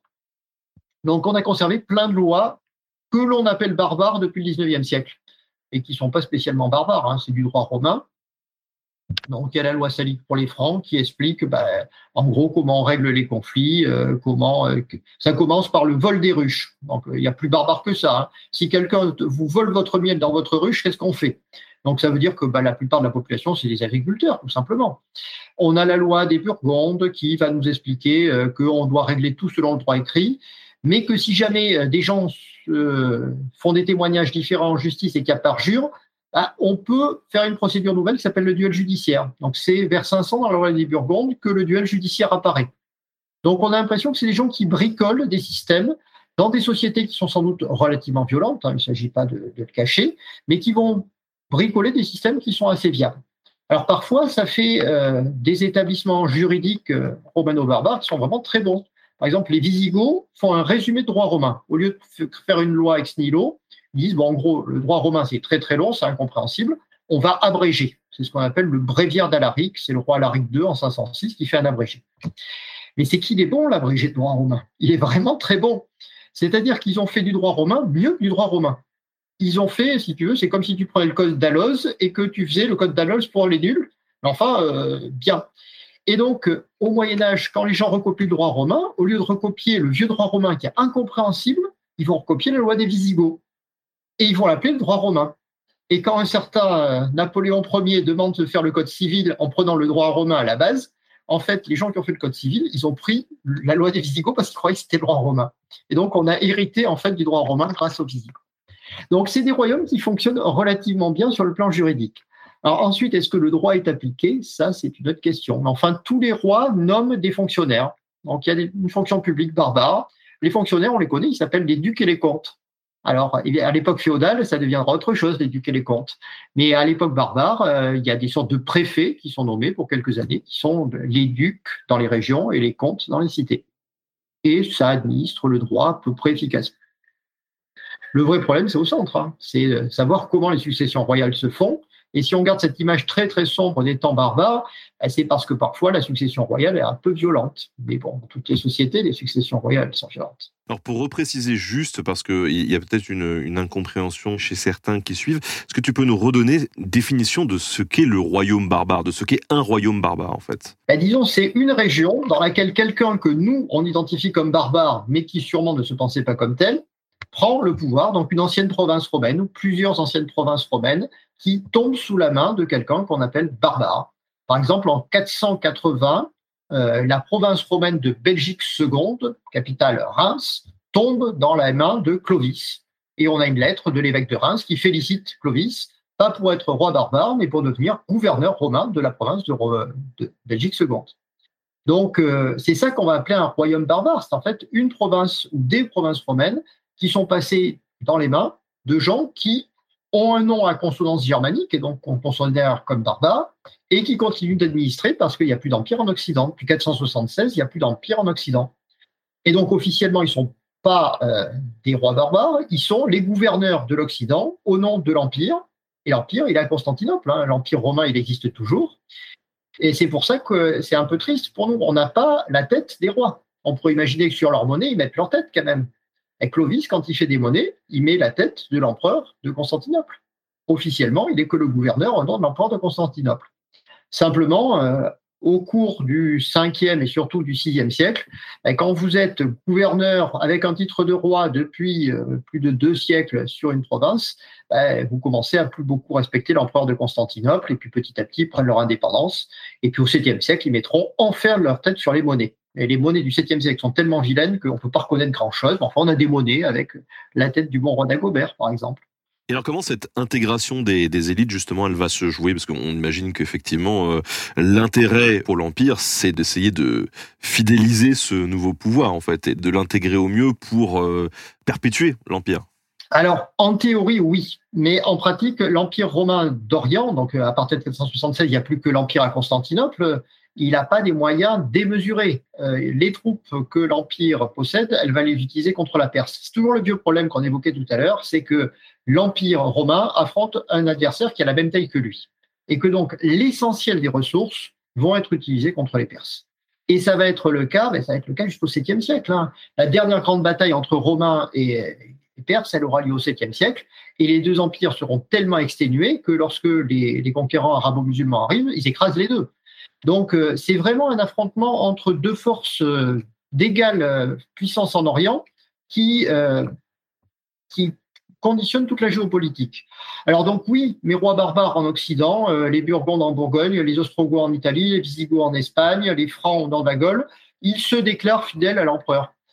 Alors, qu'est-ce que ça veut dire? Ben, Ça veut dire que de temps en temps, ils font quelques services pour l'empereur. Donc, de temps en temps, ils envoient une armée pour le service de l'empereur. Mais très souvent, ils font aussi des mauvais coups. Hein. Simplement, il y a une correspondance. Donc, ils écrivent régulièrement l'empereur. Ça, on les a conservés, ces lettres. Donc, le roi des Burgondes, très régulièrement, écrit à Constantinople en lui disant Vous rappelez que je suis euh, généralissime des armées d'Occident et donc vous me renvoyez ma dignité de magister militum, euh, donc généralissime. Clovis va recevoir le consulat. C'est quelque chose d'oublié, mais Clovis, pour nous, qui est le premier roi de France, en fait, il est consul de Rome. Donc, il a reçu le consulat en 508 et donc, il a dû recevoir un joli panneau d'ivoire avec un manteau qui lui permet d'être le consul de l'année 508. Est-ce que ça va beaucoup plus loin? Disons que ça permet simplement à tous les gens qui habitent sur le territoire occidental de se dire on est encore dans l'Empire romain. Et en fait, c'est ça qui fait que les royaumes vivent. C'est-à-dire euh, tous les notables en Gaule, en Italie, en Espagne, si on leur avait imposé des envahisseurs, ils seraient révoltés. Mais là, les rois sont des rois légaux. C'est les gens qui sont l'autorité romaine résiduelle. Et donc, ils n'ont pas de problème à obéir. Et donc, ils vont se mettre à travailler pour les rois barbares. Puis, euh, ben, quand le roi a besoin d'un ministre, on va embaucher un romain. Puis bientôt, on va avoir des choses étonnantes. Hein. Les rois d'Ego ont besoin de généraux. Parce que les rois légaux sont là depuis tellement longtemps qu'ils sont plus du tout des combattants. ils vont embaucher des romains pour servir de généraux dans l'armée gothique. Et donc, ben, on aura euh, cette collaboration qui va se faire. Et quand on arrivera au 7e siècle, bah, plus personne ne se sent vraiment euh, membre de l'Empire universel. Tout le monde se sent plus ou moins membre du royaume franc. Euh, et euh, ça sera d'autant plus facile que ces rois sont très chrétiens. Alors ça, c'est un point qu'on a souvent oublié, et c'est que les barbares qui arrivent, ils sont tous rapidement chrétiens, et ils développent vraiment une politique chrétienne. Et comme les Romains étaient chrétiens, bah, ça se passe bien, sauf le cas particulier des Vandales. Là, il y avait une question des restes. When you make decisions for your company, you look for the no-brainers. If you have a lot of mailing to do, stamps.com is the ultimate no-brainer. Use the Stamps.com mobile app to mail everything you need to keep your business running with up to 89% off USPS and UPS. Make the same no brainer decision as over 1 million other businesses with Stamps.com. Use code PROGRAM for a special offer. That's Stamps.com code PROGRAM. Pourquoi est-ce que ça a pris deux siècles, cette indépendance? Pourquoi est-ce que, euh, euh, finalement, euh, quand Clovis arrive et prend possession du, territoire, euh, il se dit pas, bon, les Romains, voilà, maintenant c'est à moi, je fais mon truc, quoi. Alors, ce qu'il y a, c'est qu'il faut dire, c'est que l'Empire romain, c'est quand même génial. C'est que ça crée des hiérarchies. Si tu veux une hiérarchie absolue, et les gens, ils aiment pas l'égalitarisme. Ils aiment, au contraire, savoir à quelle position ils sont dans la société. Et l'Empire romain, il y avait des ordres. Il y avait trois ordres de sénateurs, il y avait plusieurs ordres de chevaliers, il y avait différents dans la rangs dans la plèbe. Tout le monde savait où il était. Il y avait une fonction publique universelle, ce qu'on appelait la militia. Tout le monde savait exactement où on était, donc des rangs de dignitaires, des rangs fonctionnaires. C'était génial pour classer les hommes. Et donc, euh, ben, quand les rois barbares arrivent, ben, ils veulent classés là-dedans, et donc ils demandent des titres, ils demandent des, des, des choses. Et tout le monde veut que ça continue de se perpétuer. Si la fonction publique survit, et donc si on continue d'avoir une administration, parce que les royaumes sont bien administrés, hein, il n'y a pas de doute, euh, c'est que les gens rêvent d'être classés. C'est le snobisme hein, qui sauve euh, l'administration. Et, euh, et donc, on continue d'avoir des villes, on continue d'avoir des percepteurs, mais on continue aussi d'avoir des services publics, hein, tout simplement. Quand le roi des Ostrogoths arrive en Italie, la première chose qu'il fait, c'est refaire les adductions d'eau. C'est un peu inattendu pour nous, mais euh, en gros, il dit ben, Je suis dans le monde romain. Le monde romain, c'est des termes partout, donc on va refaire les adductions d'eau. Et si tu vas dans un musée en Italie, du côté de Ravenne, en Italie du Nord, tu as des gros tuyaux en plomb avec le nom du roi des Ostrogoths et euh, l'idée qu'il appartient au monde romain. Puis il y a un autre point, c'est que le monde romain, c'est le christianisme. C'est que c'est dur de pas d'être chrétien et pas romain. Euh, Alors certains ont essayé, les Goths ont essayé de créer un christianisme qui n'était pas romain, mais ça n'a pas bien marché. Et donc euh, fondamentalement, euh, le cœur du monde, il palpite à Rome ou à Jérusalem, hein, et donc dans des cités romaines. Et donc tout le monde continue d'avoir l'idée qu'on appartient à cet empire universel. Puis ça permet des voyages aussi. Plein de gens vont à, Jérusalem. hein. On a gardé les cartes des lieux saints, c'est extraordinaire. Quelqu'un a gravé le plan du Saint-Sépulcre, des la basilique des patriarches, etc., sur euh, des petits morceaux de pierre qui ont été transcrits sur un manuscrit. Et donc, si on a aujourd'hui les plans des lieux saints, c'est parce qu'un barbare, de notre point de vue du 7e siècle, euh, a ramené ça en Occident. Euh, le bateau a été détourné, il est arrivé en Écosse, et un abbé écossais a dit c'est génial ton truc, et l'a recopié sur un, sur un petit morceau de parchemin. Donc, on a les, les plans dans leur état du 7e siècle. Et alors, tu nous disais que bon, certains euh, barbares avaient meilleure réputation que d'autres. Est-ce que c'est le cas aussi pour les bah, pour ces royaumes? Est-ce que euh, du coup, il y a une distinction qui se qui se fait ou une différence de comportement de l'empire vis-à-vis de ces royaumes? Il y a des royaumes qu'on va dire très romains, c'est-à-dire essentiellement ceux sur le pourtour de la Méditerranée, les Ostrogoths en Italie, les Visigoths en Espagne, qui vont être tellement romains que leur roi, petit à petit, va se transformer en quasi-empereur. Le roi des Ostrogoths se met à nommer un consul. Alors là, c'est pratiquement insulter l'Empire. hein. Donc, euh, il y a un consul occidental qui est nommé par le roi des Ostrogoths à Ravenne. Le roi des Visigoths, petit à petit, va se faire représenter sur les monnaies d'or. Donc là encore, c'est une façon d'insulter l'Empire. Et puis, il y a des royaumes euh, qui sont un petit peu plus bouseux. Euh, le royaume des Francs, bon, qui est chez nous, on va pas en dire du mal, mais ils font ce qu'ils peuvent. C'est un peu un royaume à l'économie. Euh, donc, euh, le roi des Francs euh, administre un peu comme il le peut. Donc, il y a beaucoup de rapports d'homme à homme aussi. Il faut imaginer que le roi est à la fois chef de bande, chef d'administration, chef chrétien, il fait un peu tout. Et puis, il y a des endroits où l'administration s'effondre, par exemple les anglo-saxons. Alors là, il n'y a plus d'usage de l'écrit, il n'y a plus d'impôts. Alors on dit, ouais, il n'y a plus d'impôts, c'est merveilleux, mais s'il n'y a plus d'impôts, il n'y a plus de villes non plus. Hein. Donc, euh, ça veut dire qu'il n'y a plus du tout de villes en Grande-Bretagne, alors que c'était une île où il y avait une vingtaine de cités de très grande taille comme Londres. Londres, vers 520, il n'y a pas un chat, hein. c'est complètement déserté. Et donc là, ben, c'est euh, des royaumes de toute petite taille qui vont se constituer parce que le roi est capable de diriger en gros à 100 km autour de lui, c'est-à-dire deux jours de chevauchée, il peut aller mettre une rousse à tous ceux qui obéissent pas, mais il peut pas contrôler plus loin. Donc on aura 7 à 10 royaumes anglo-saxons qui vont se constituer. Donc oui, il y a des hiérarchies et puis il y a des endroits aussi où va naître de nouveaux royaumes sur une base qui n'est pas vraiment romaine, mais qui est une base commerciale. Par exemple, les Bouches du Rhin, ça devient une zone commerciale dynamique parce qu'on voit arriver plein de marchandises, les fameuses marchandises d'Extrême-Orient. Ah, au 7e siècle, au lieu de passer par la Méditerranée, elles se mettent à passer par la mer du Nord. Elles passent par le circuit des fleuves russes, la Baltique, puis la mer du Nord. Et donc tout arrive là, et on voit apparaître un royaume qu'on appelle le royaume des Frisons, donc c'est l'ancêtre de ce qu'on appellera la Hollande aujourd'hui, et donc un petit royaume qui se constitue avec un roi très puissant, mais qui est avant tout un roi monétaire. C'est lui qui frappe les monnaies, et donc comme il contrôle le fric, il contrôle le royaume.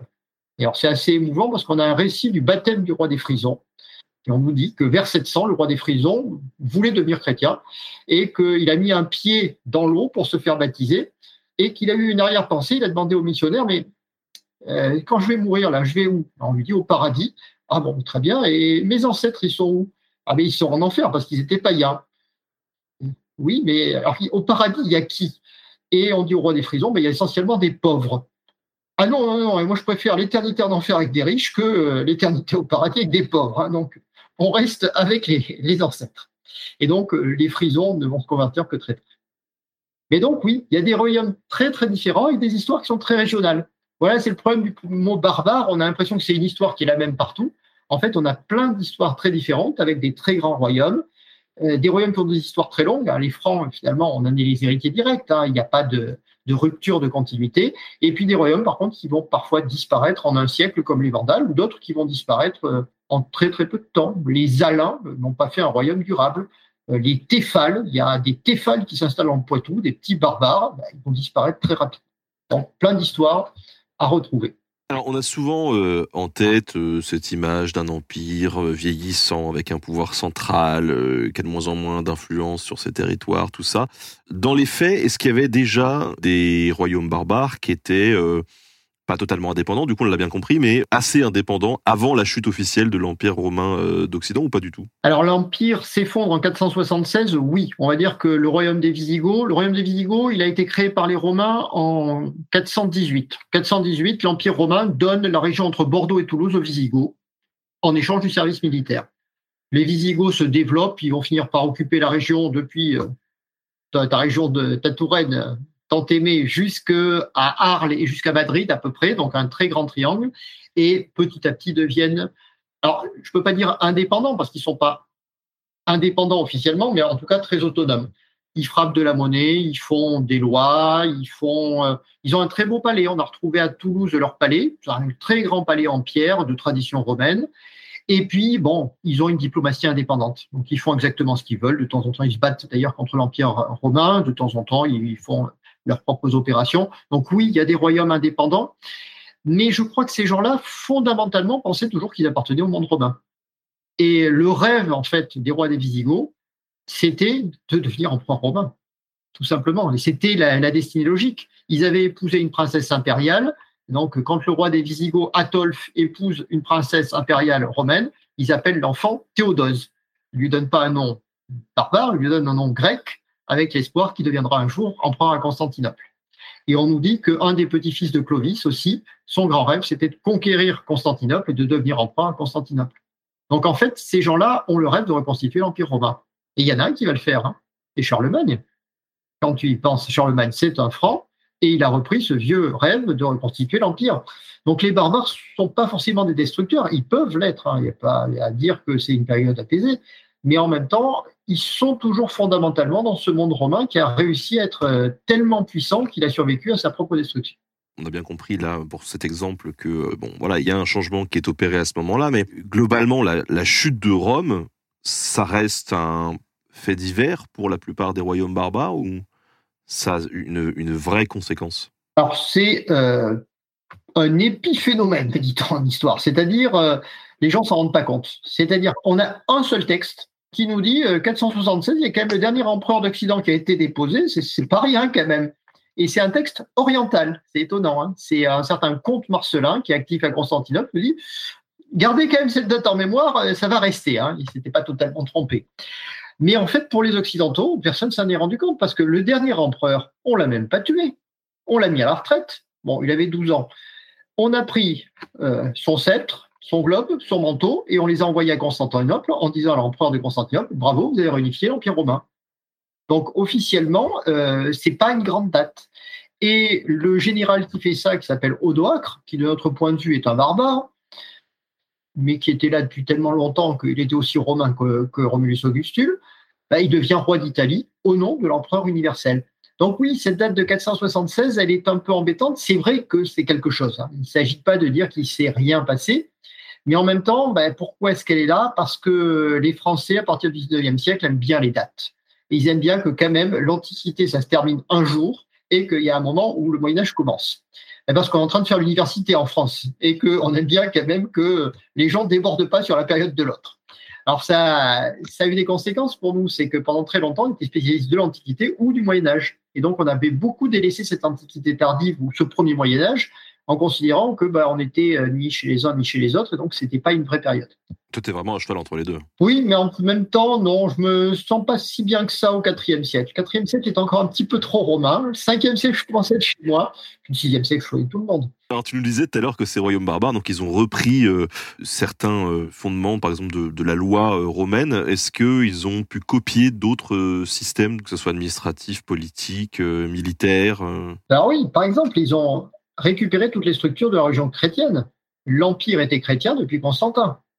Constantin, au début du IVe siècle, l'empereur Constantin avait réuni un grand concile à Nicée en 325 euh, et il avait utilisé le concile pour unifier l'Empire en disant l'Empire est chrétien, regardez, tous les évêques viennent du monde entier à Constantinople, enfin à côté de Constantinople, à Nicée, pour réunifier le dogme et c'est comme ça que je gouverne les rois barbares vont tous réunir des conciles. Donc, ils assemblent leurs évêques, ils les font venir, ils les font discuter. Par exemple, les Francs les font souvent venir à Orléans ou à Paris. Et donc, euh, oui, on récupère ce système de gouvernement qui fait que l'évêque est aussi un agent d'État. Alors, pour nous, c'est un peu étonnant, mais euh, les rois barbares nomment tous leurs évêques c'est pas le pape qui nomme les évêques, c'est pas le clergé local qui nomme les évêques, c'est le roi des Francs qui nomme les évêques francs, c'est le roi des Visigoths qui nomme les évêques visigoths, etc. Et donc ça c'est bien pour nous aussi parce que ça veut dire qu'il y aura un évêque dans chaque cité et donc il y aura un centre administratif dans chaque cité. Et si euh, Tours existe encore aujourd'hui, ben, c'est tout simplement parce qu'il y a eu un évêque de Tours. Donc la cité ne fonctionnait plus en tant qu'institution civile dès la fin de l'Antiquité, mais en tant qu'institution religieuse, elle continue d'exister. Donc ça a pris le relais. Et nos rois barbares, en fait, sauvé la culture urbaine. Euh, sinon, il n'y aurait peut-être plus de villes. On sait qu'en Angleterre, où il n'y a plus de cités, euh, il n'y a plus de villes pendant deux siècles. Mais euh, cette christianisation, justement, comment est-ce qu'elle s'est opérée? Elle a été très progressive? Alors là, c'est un débat aussi. Ça dépend ce qu'on appelle la christianisation. Qu'est-ce que c'est que d'être chrétien? À partir de quel moment on est considéré comme chrétien? Si on parle en termes de baptême, dès les années 500, pratiquement tout le monde est baptisé en Occident. Euh, à part Clovis, Clovis, c'est vraiment, euh, on met souvent en avant le baptême de Clovis comme la date euh, du début de la conversion du roi des Francs. En fait, c'est un peu le dernier à se faire baptiser. donc, presque tout le monde est baptisé. Ensuite, est-ce qu'on est profondément chrétien? Les premières générations, peut-être pas. On voit qu'ils ont des pratiques magiques mais euh, ils sont plus païens, ça c'est sûr. Par exemple, on n'a aucune attestation d'un culte de Thor, euh, d'un culte de Vodan ou d'Odin euh, dans nos régions. On a l'impression que petit à petit, ils adoptent des marqueurs chrétiens, notamment euh, sur le plan funéraire. Rapidement, les gens se font enterrer autour des églises. C'est quand même un signe. Et déjà, le père de Clovis, Childéric, qui était païen, se fait enterrer quand même pas très loin d'une église comme si, bon, tout ça, ça pouvait un petit peu protéger. Alors, il se fait enterrer avec des chevaux, hein, il n'y a pas de doute. Mais euh, le père de Clovis, déjà, avait de très, très bonnes relations avec Sainte Geneviève. Sainte Geneviève, euh, vierge catholique parisienne. Euh, on dit que, bon, quand elle lui avait demandé de libérer des prisonniers, il avait fait, même s'il était païen, parce que, bon, quand même, ça se fait. Et donc, on a l'impression qu'en fait, le christianisme, c'est la force englobante. C'est ça qui, qui tient la société et que c'est pratique en fait, parce que il faut imaginer ce monde un petit peu perturbé où il n'y a pas tant d'institutions que ça. Euh, quand des gens se plaignent dans une région, ils vont se plaindre à qui? Bah, Ils vont se plaindre à l'évêque ou à la sainte locale. Et euh, la sainte, elle débarque au palais un jour en disant euh, Messire roi, vous, taxez beaucoup trop vos paysans, ils vont se révolter. Le roi peut se mettre en colère, mais s'il est intelligent, il a tout intérêt à obéir parce que obéir à des paysans, ça serait vraiment se rabaisser, mais obéir à une sainte, c'est toujours très bien. Et donc, en fait, on se rend compte que le christianisme, ça devient un instrument de dialogue entre le pouvoir central qui aiment bien avoir des remontées quand même sur ce qui se passe localement, et puis euh, les gens de base qui veulent quand même pouvoir avoir un, petit accès au roi, même si c'est pas direct. C'est intéressant aussi pour l'histoire du christianisme. Euh, en Occident, les saints, c'est avant tout des intercesseurs. C'est-à-dire que quand on a besoin que Dieu intervienne sur la terre, on demande à un saint. En fait, c'est une mécanique sociale du Haut Moyen Âge. C'est que quand on avait besoin de faire venir le roi ou de faire intervenir le roi, on demandait au saint personnage vivant, l'évêque, euh, la moniale, euh, n'importe qui, de demander au roi. Et donc, en fait, le christianisme va aider beaucoup aussi à mettre un peu d'huile dans les rouages sociaux et à éviter les trop fortes violences. On se rend compte que dans la plupart des royaumes, il y a certes des meurtres, des horreurs, mais pas tant que ça quand même. C'est pas une période de chaos, le du coup, s'il y a un intermédiaire qui est le saint ou en tout cas la figure religieuse locale, ça veut dire que le christianisme a pu se répandre parallèlement chez les élites et dans la population? Alors, dans un premier temps, dans les élites, mais très vite, alors il faut aussi penser que les barbares qui débarquent, bon, mettons les Vandales, ils sont 100 000, c'est sûrement le cas des Francs, des Burgondes, 100 000 dans peut-être en Gaule 5 millions d'individus. Donc, c'est très très peu de gens. Or, les Romains, ils sont pratiquement tous chrétiens depuis les années 410-450. Donc la société, le substrat, l'essentiel de la population est chrétienne. Alors plus ou moins chrétienne, je serais tout à fait d'accord, euh, c'est sûrement pas euh, tous des grands mystiques, hein, mais fondamentalement, on est dans un monde qui est un monde chrétien. Et donc, quand ils débarquent et qu'ils s'adaptent à ce monde-là, ils ont tout intérêt d'abord à se convertir, c'est ce qu'a bien compris Clovis et son entourage, et puis ensuite, bah, ils participent de ce mouvement, et donc, euh, quitte à en faire partie, autant en prendre la tête on nous explique dans les textes euh, des Francs que le roi est le lieutenant de Dieu sur la terre. Donc c'est pour ça qu'il est roi. C'est pas tellement parce que ses ancêtres étaient des barbares qui ont conquis le terrain, c'est parce que Dieu l'a désigné. Bah, c'est un petit peu autrement intéressant sur le plan de la légitimité. Hein. Et puis rapidement, bah, ils vont se prendre au jeu, ils vont inventer le sacre, ils vont inventer toute une série de rituels. Les Visigoths, notamment, c'est assez génial. Hein. Ils vont dire que le roi est désigné par le concile des évêques et sacré à lui de sainte. C'est les Visigoths qui inventent cette cérémonie.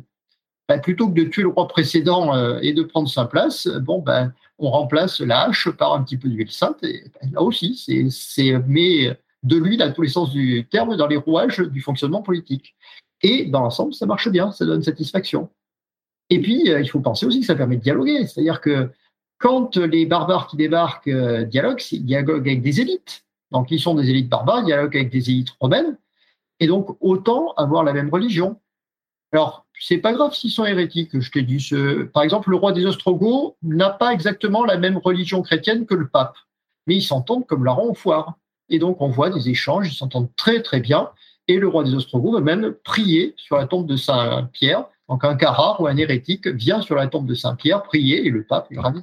Alors, euh, est-ce qu'il y a quelques figures euh, un petit peu rigolotes que tu aurais aimé évoquer? Parce que, euh, donc, avec Louis, avec qui on a préparé cette émission, on, avait relevé un petit peu Attila, mais je vois sur ma, sur ma petite fiche que vous aviez pu peut-être évoquer le, roi d'Agobert. Alors, le roi d'Agobert, oui. Alors, est-ce qu'il est encore barbare d'Agobert? On est au 7e siècle, donc le royaume est chrétien depuis un siècle et demi quand même.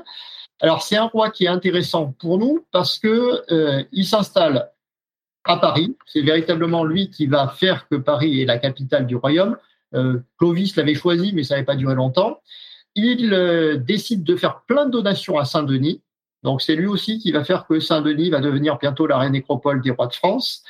Et il réussit à réunir plein de jeunes dynamiques et aux dents longues autour de, lui, ce qu'on appelle les nutritis, les gens qui seront nourris à sa cour.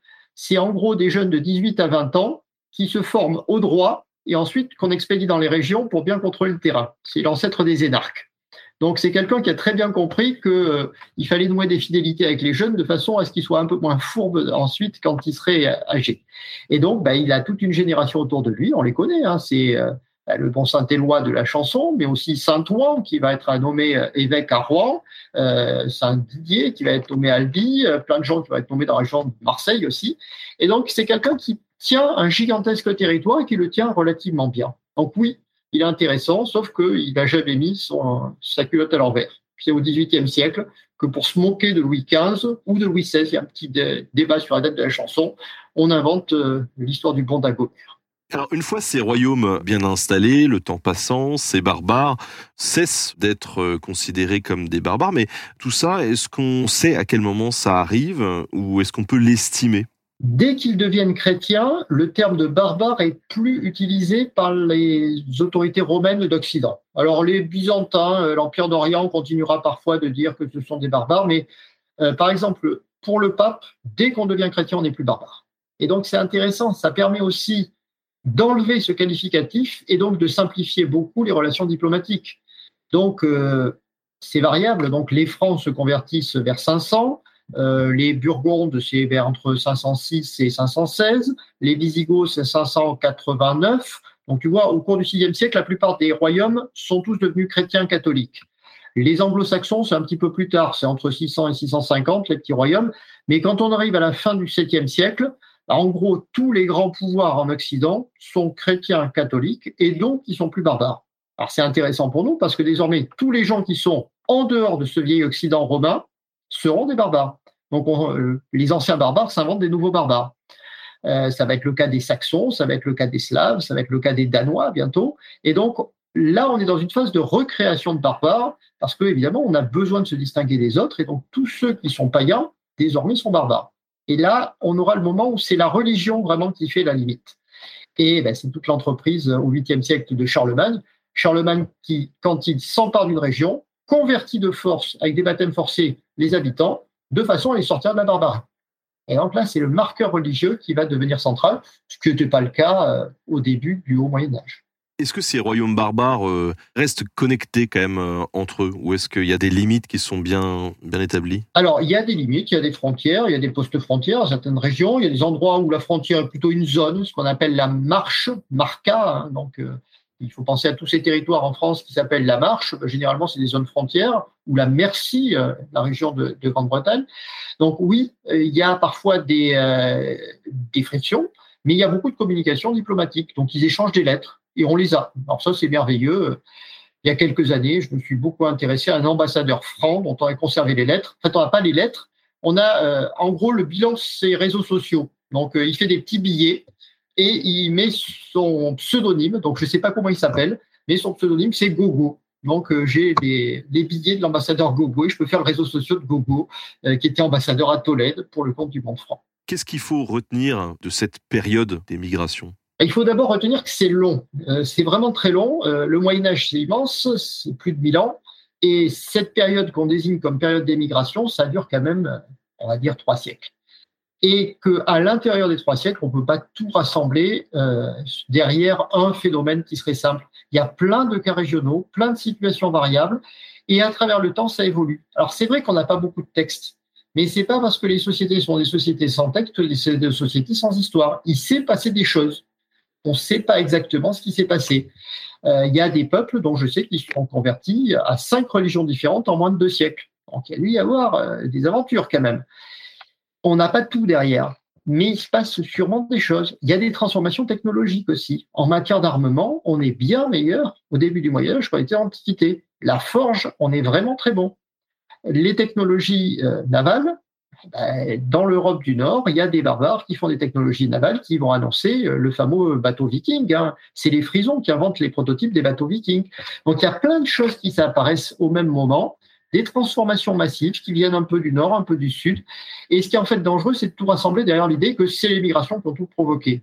Oui, il y a des migrations, mais en même temps, on peut considérer que c'est le moment du changement technologique ou du changement religieux ou de l'essor de l'islam ou de transformation des circuits commerciaux, ou on peut considérer que c'est le remplacement de la toche par le pantalon. Mais qu'est-ce qui est la conséquence de l'autre? Ah, Disons que tout est un peu imbriqué et donc, il ne faut pas trop rassembler sous l'appellation d'invasion barbare, une période qui est assez complexe, qui est assez fascinante aussi, ça nous a laissé plein de, plein de récits. Il y a aussi d'aventure littéraire. Hein. Si on a tous ces dragons et ces chevaliers qui apparaissent en Occident, c'est grâce aux épopées du Moyen Âge, hein, le Beowulf, des grands textes qui apparaissent à cette époque-là. C'est une histoire euh, qui est difficile à reconstituer, mais qui mérite le détour tout de même. Quelle place a cet épisode historique euh, assez long et assez diffus dans le moderne finalement Parce qu'on voit qu'il y a une utilisation aussi politique de cette période, euh, pas par des politiques ou par des, idéologies actuelles.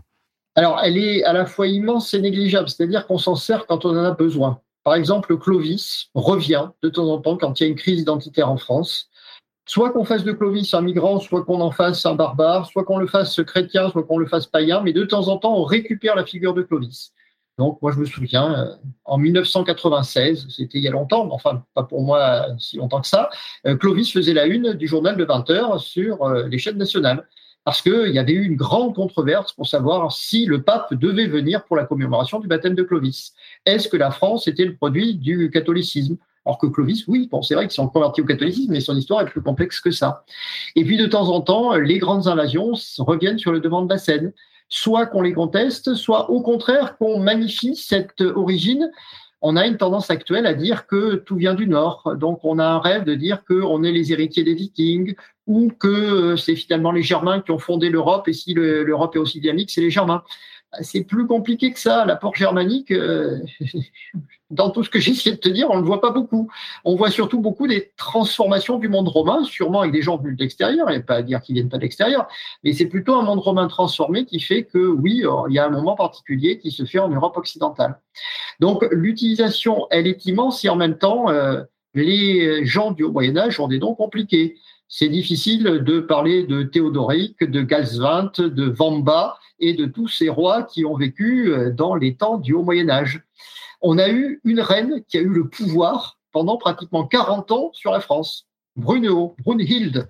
Bah, elle n'est pas très connue. Hein. On préfère mettre en avant Jeanne d'Arc, qui pendant trois ans a promené son épée à travers la France, mais qui n'a jamais eu une once de pouvoir.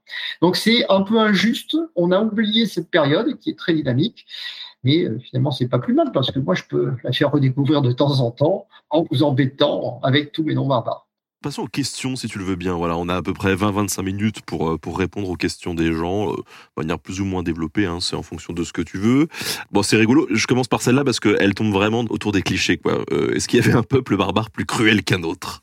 Alors non, non, non, ça, ça dépend du point de vue. Les Romains vous diront que c'est les Carthaginois qui sont généralement les plus cruels quand ils se battent contre les Carthaginois, puis ensuite c'est les Gaulois, et puis ensuite ça va passer plutôt dans le camp des Perses. Donc non, généralement c'est l'ennemi de référence qui est cruel. Donc euh, on peut pas dire qu'il y en ait de plus cruel que d'autres. Alors il y a des pratiques qui, de notre point de vue, sont particulièrement horribles, mais c'est essentiellement les Romains qui les ont, parce que la crucifixion c'est quand même plutôt une peine romaine. Euh, on peut pas dire que les, les, barbares avaient des mises à mort qui étaient horribles, sauf des cas très très exceptionnels. Généralement, on met à mort de façon un peu plus propre. Les, les choses les plus horribles sont du côté romain. J'en suis désolé. Euh, c'est quoi ces, exceptionnel, justement Alors, euh, euh, essentiellement, les crimes de lèse-majesté. Donc, euh, essayer de prendre le pouvoir, faire de l'astrologie, parce que l'astrologie, c'est essayer de deviner la mort du roi, faire du faux monnayage, parce que là, vous attentez à la sécurité de l'État, ou la sorcellerie. Donc, c'est en gros ça. Et là, les mises à mort sont assez horribles. Mais bon, on vous monte sur un chameau, on vous promène à travers toute l'armée, on vous fait traîner par un cheval, mais c'est pas fréquent du tout plutôt on a tendance à décapiter euh, quand il y a besoin. Et encore pas souvent. Le Moyen Âge n'aime pas la, peine de mort. Tant qu'on peut éviter la peine de mort, on le fait.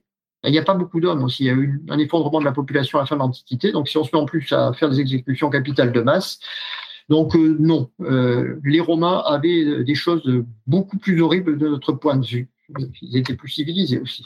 Alors on nous demande quelques précisions sur euh, l'installation des anglo-saxons en, Grande-Bretagne. Alors c'est un vaste débat. On a un récit textuel qui date du 8e siècle qui nous raconte ce qui se serait passé au début du 5e siècle. Donc le récit c'est celui d'un moine qui s'appelle Bède le Vénérable qui nous raconte que la province de Britannia a été désemparée, a fait venir des mercenaires qui étaient des Angles, des Saxons et des Jutes, et que ces mercenaires, menés par deux frères qui s'appelaient Hengist et Orsa, allez voir le film de Camelot d'Alexandre Astier et vous verrez ça, euh, auraient petit à petit pris le pouvoir. Alors, euh, on ne sait pas exactement ce qui est vrai et ce qui est faux là-dedans. Ce qui est sûr, c'est qu'il y a des gens qui viennent effectivement de la région du Jutland actuel et de la côte euh, saxonne. Est-ce qu'ils étaient très nombreux? Ils étaient assez nombreux, c'est sûr. La prise de ce pouvoir semble être très progressive parce qu'il y a une résistance des élites brito-romaines, donc euh, des, populations romaines environnantes, et notamment euh, des grands notables, des, groupes sénatoriaux. Et on nous dit qu'il y a un sénateur romain résiduel, s'appelle Ambrosius Aurelianus, qui aurait résisté. C'est sûrement celui que vous connaissez sous le nom de roi Arthur. Donc euh, l'histoire est sans doute très compliquée. Ces anglo-saxons se convertissent au catholicisme vers les années 600. Et très rapidement, à partir du moment où ils sont convertis, ils normalisent complètement leur royaume et ils vont considérer au contraire que c'était les Romains qui étaient des barbares. et donc ils vont euh, mépriser totalement les derniers Romains.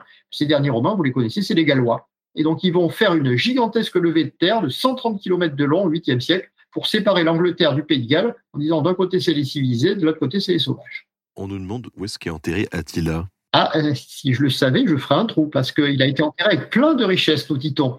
Donc, quelque part dans la plaine danubienne, euh, on ne sait pas où, euh, vraisemblablement sous ce qu'on appelle un courgane, c'est-à-dire un tumulus artificiel.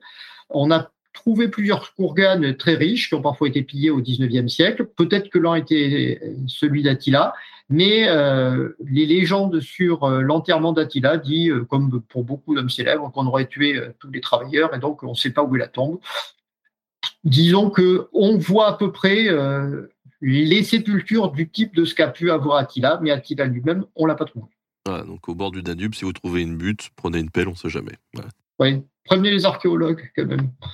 Oui, tout à fait. Désolé, je suis en train de faire un truc euh, horrible. Oui, non, attendez, faute professionnelle hein, en direct. On nous demande dans Homo domesticus, James Scott, je ne sais pas si tu vois euh, du coup qui c'est ou pas, décrit les barbares comme une réaction à la formation des États plutôt que comme un état primitif de la société humaine. Est-ce que c'est une vision partagée par les historiens?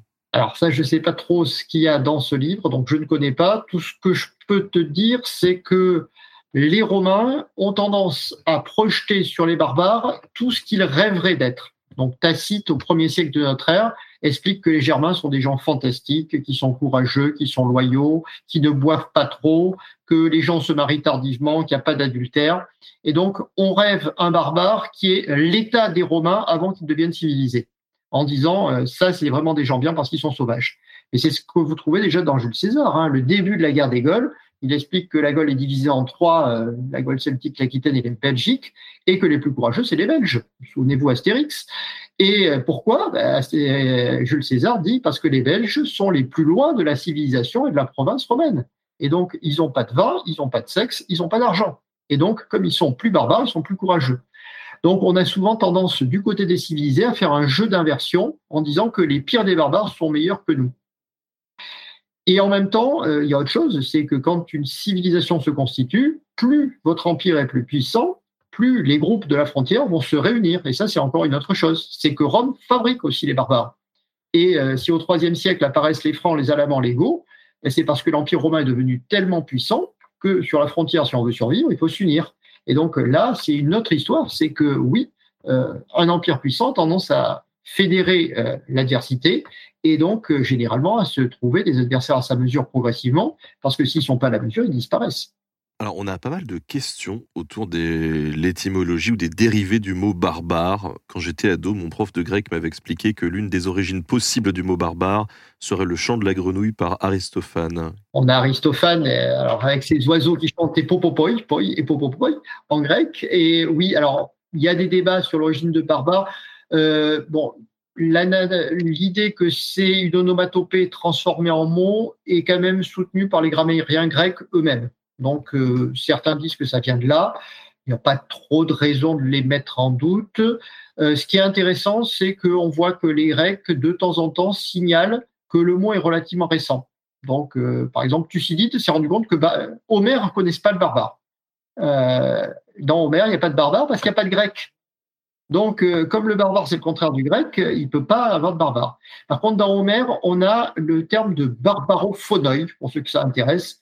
Donc, barbarophonoi, c'est ceux qui parlent euh, en faisant barbare. Et donc, on a quand même l'impression que c'est bien cette onomatopée qui est à l'origine. On nous demande aussi si dans le sud de la Méditerranée, le terme berbère est dérivé de barbare. Alors c'est possible, c'est pas certain. Le terme de berbère est inventé par les ethnographes arabes pour désigner les populations euh, que nous on appellerait morts ou que on appellera kabyles plus tard. Donc tout un ensemble de populations qui sont jugées mal islamisées. Et donc, ben, on a l'impression que les ethnographes arabes ont utilisé le même regard, euh, la même construction euh, que les Grecs, c'est-à-dire l'ennemi est un barbare, et donc dans ces cas-là, on dit ce terme-là. Par contre, les premières mentions sont un peu tardives, donc on n'est pas trop sûr que ça soit la bonne étymologie au bon moment, mais c'est pas du tout impossible. Bon, question plus personnelle, je te la pose parce que euh, on me l'a posé plusieurs fois, mais euh, du coup, est-ce que tu es de la même famille que Georges Dumézil? Au sens très large du terme. On a des ancêtres barbares sans doute, comme on a des ancêtres romains. Oui, euh, on sort de la même tonnellerie du 19e siècle, mais non, je ne suis pas le fils, ni même le cousin. Merci. Je suis désolé, il fallait que je te la pose. On nous demande s'il y avait déjà un culte du chef aussi important dans l'Empire romain avant l'arrivée de ces petits rois. L'empereur romain, c'est quand même un dieu. En Orient, l'empereur est vénéré comme un dieu. En Occident, il n'est pas dieu, mais quand il meurt, il devient un dieu. Donc, euh, vous savez que dans l'Empire romain, euh, au moment où l'empereur meurt, on prononce son apothéose, donc il rejoint le panthéon des dieux, et désormais on lui fait un temple pour le culte impérial. Donc oui, le culte impérial existe. Euh, d'une certaine façon, c'est difficile de faire autant. Hein. Les rois seront les lieutenants de Dieu sur la terre, du Dieu unique, mais ils ne seront pas Dieu. Et on a l'impression que, pour autant qu'on puisse le savoir du côté de la Germanie antique, les rois avaient sans doute un rapport avec le divin, mais enfin, ils n'étaient pas dieux sur terre. Il y a bien que le monde grec et une partie du monde romain qui vont inventer cette idée que euh, l'empereur fait partie des dieux. Mais évidemment, ça va, avoir des conséquences. C'est-à-dire que, oui, l'idée que le roi est quelqu'un d'extraordinaire et qu'il est très proche du sacré, il est présent dans le monde gréco-romain et puis il va être toujours présent euh, dans le, le monde du premier Moyen Âge. Le roi, il est tout proche de Dieu. C'est pour ça que quand il fait quelque chose de bien, c'est fantastique. Mais en même temps, quand il fait quelque chose de mal, il est beaucoup plus coupable que les autres parce que justement, il est un peu comme euh, les anges qui ont trahi. Il est très très proche du sacré. On a le lobby breton qui, euh, qui intervient dans le chat et qui nous demande de dire un petit mot sur le particularisme armoricain qui deviendra la Bretagne. Alors, le particularisme armoricain est souligné par les textes du VIe siècle, notamment par Procope, euh, qui explique que les Bretons sont parfaitement romains. Pour être exact, il dit qu'en Armorique, il y a des Romains, qu'ils ont encore les, étendards des légions romaines et que même leurs chaussures sont romaines. Donc, euh, oui, jusqu'au début du Ve siècle, il n'y a pas de particularisme armoricain, si ce n'est qu'on est encore plus romain qu'ailleurs. Mais euh, à partir du milieu du VIe siècle, on voit apparaître des percolations de population, des migrations, des percolations, des déplacements, j'en sais trop rien.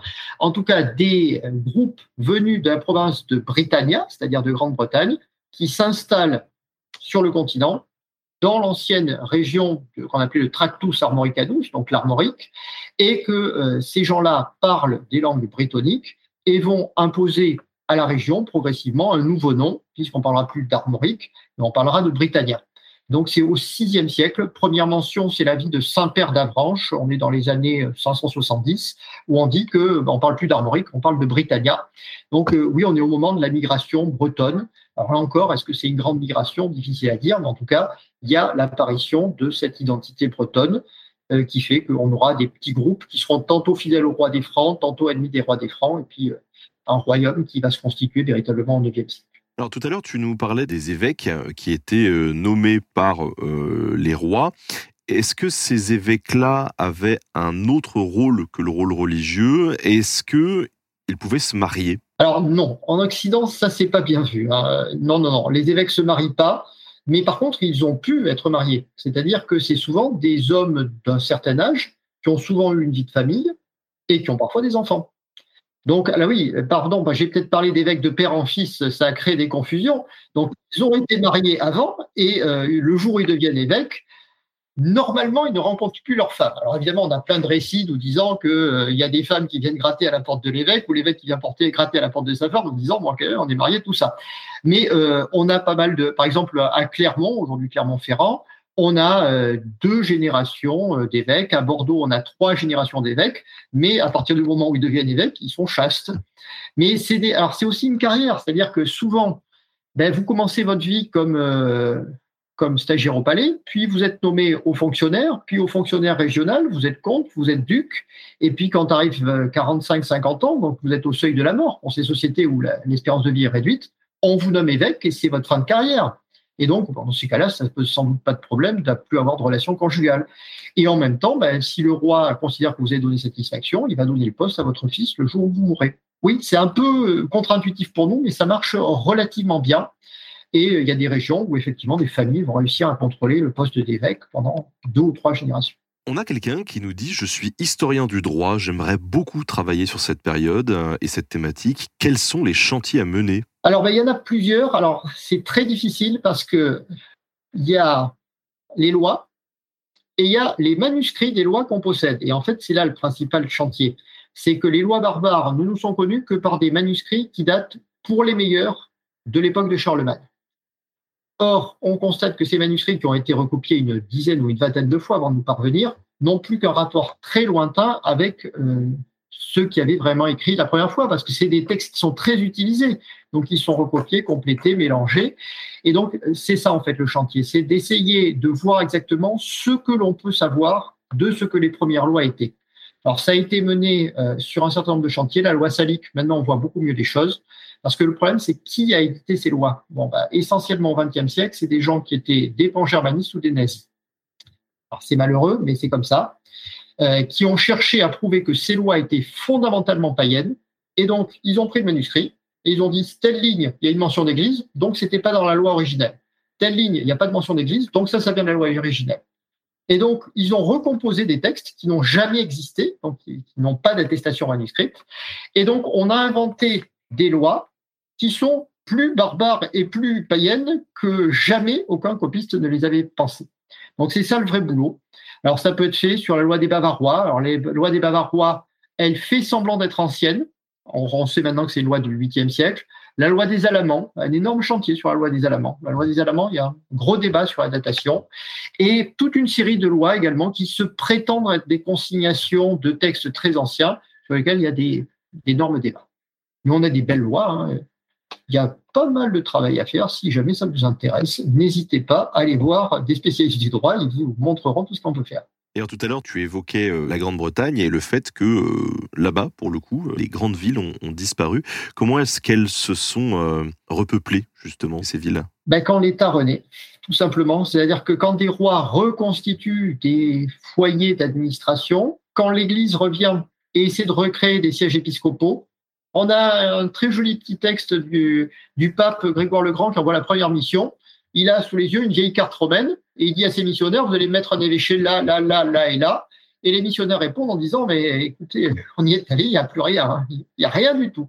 Et donc le pape dit, bon, ben, vous essayez de vous installer là où il y a le roi, et donc, ben, on va avoir un roi à York, et c'est pour ça qu'on aura un évêché à York.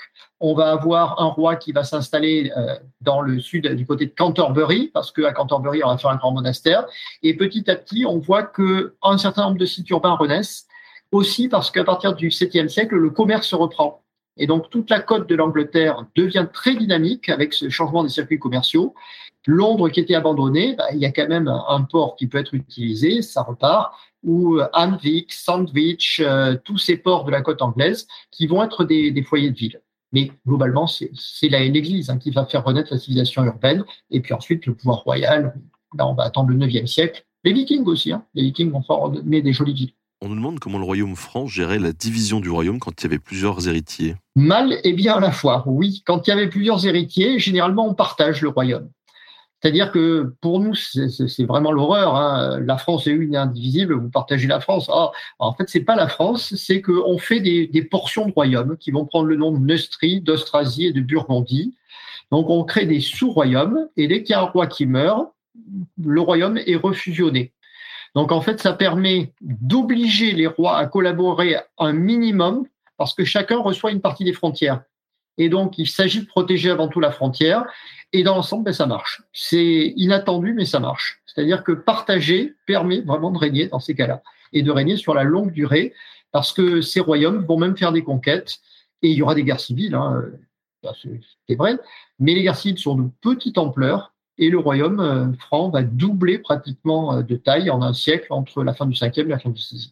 Il y a quelqu'un qui a rebondi un petit peu tout à l'heure sur les nazis. Hein. Quel a été l'impact des nationalistes et des nazis sur les MGH, donc les fameux Monumenta Germaniae Historica? Ah, alors là, c'est une question de spécialiste. Alors, au 19e siècle, les Allemands, donc juste après l'épisode napoléonien, quand Napoléon a détruit les États allemands ou les a refusionnés, il y a une réaction identitaire en Allemagne pour essayer de retrouver un pays qui n'a jamais existé et donc de fabriquer quelque chose qu'on va appeler la Germanie. Et donc, il y a une volonté de retrouver les textes de la Germanie. Donc, euh, les savants allemands publient les textes de la Germanie, les Monumenta Germaniae Historica, les monuments historiques de la Germanie. Alors, euh, c'est une entreprise pan-germaniste qui va essayer de prouver que tous les textes du Moyen Âge qu'on possède sont produits par les Germains. Alors, ça publie d'abord les textes qui sont faits en Allemagne, puis en France, puis en Espagne, puis en Grande-Bretagne, en expliquant que tout ça, c'est des peuples germaniques. Donc, il y a une petite, euh, tendance à annexer d'abord du texte et puis évidemment à annexer du territoire. Donc oui, euh, c'est vrai que l'entreprise est pan-germaniste. En même temps, ils ont fait un travail remarquable. Hein. S'ils l'avaient pas fait, les textes qu'on travaille aujourd'hui, c'est souvent les monumenta qui l'ont fait.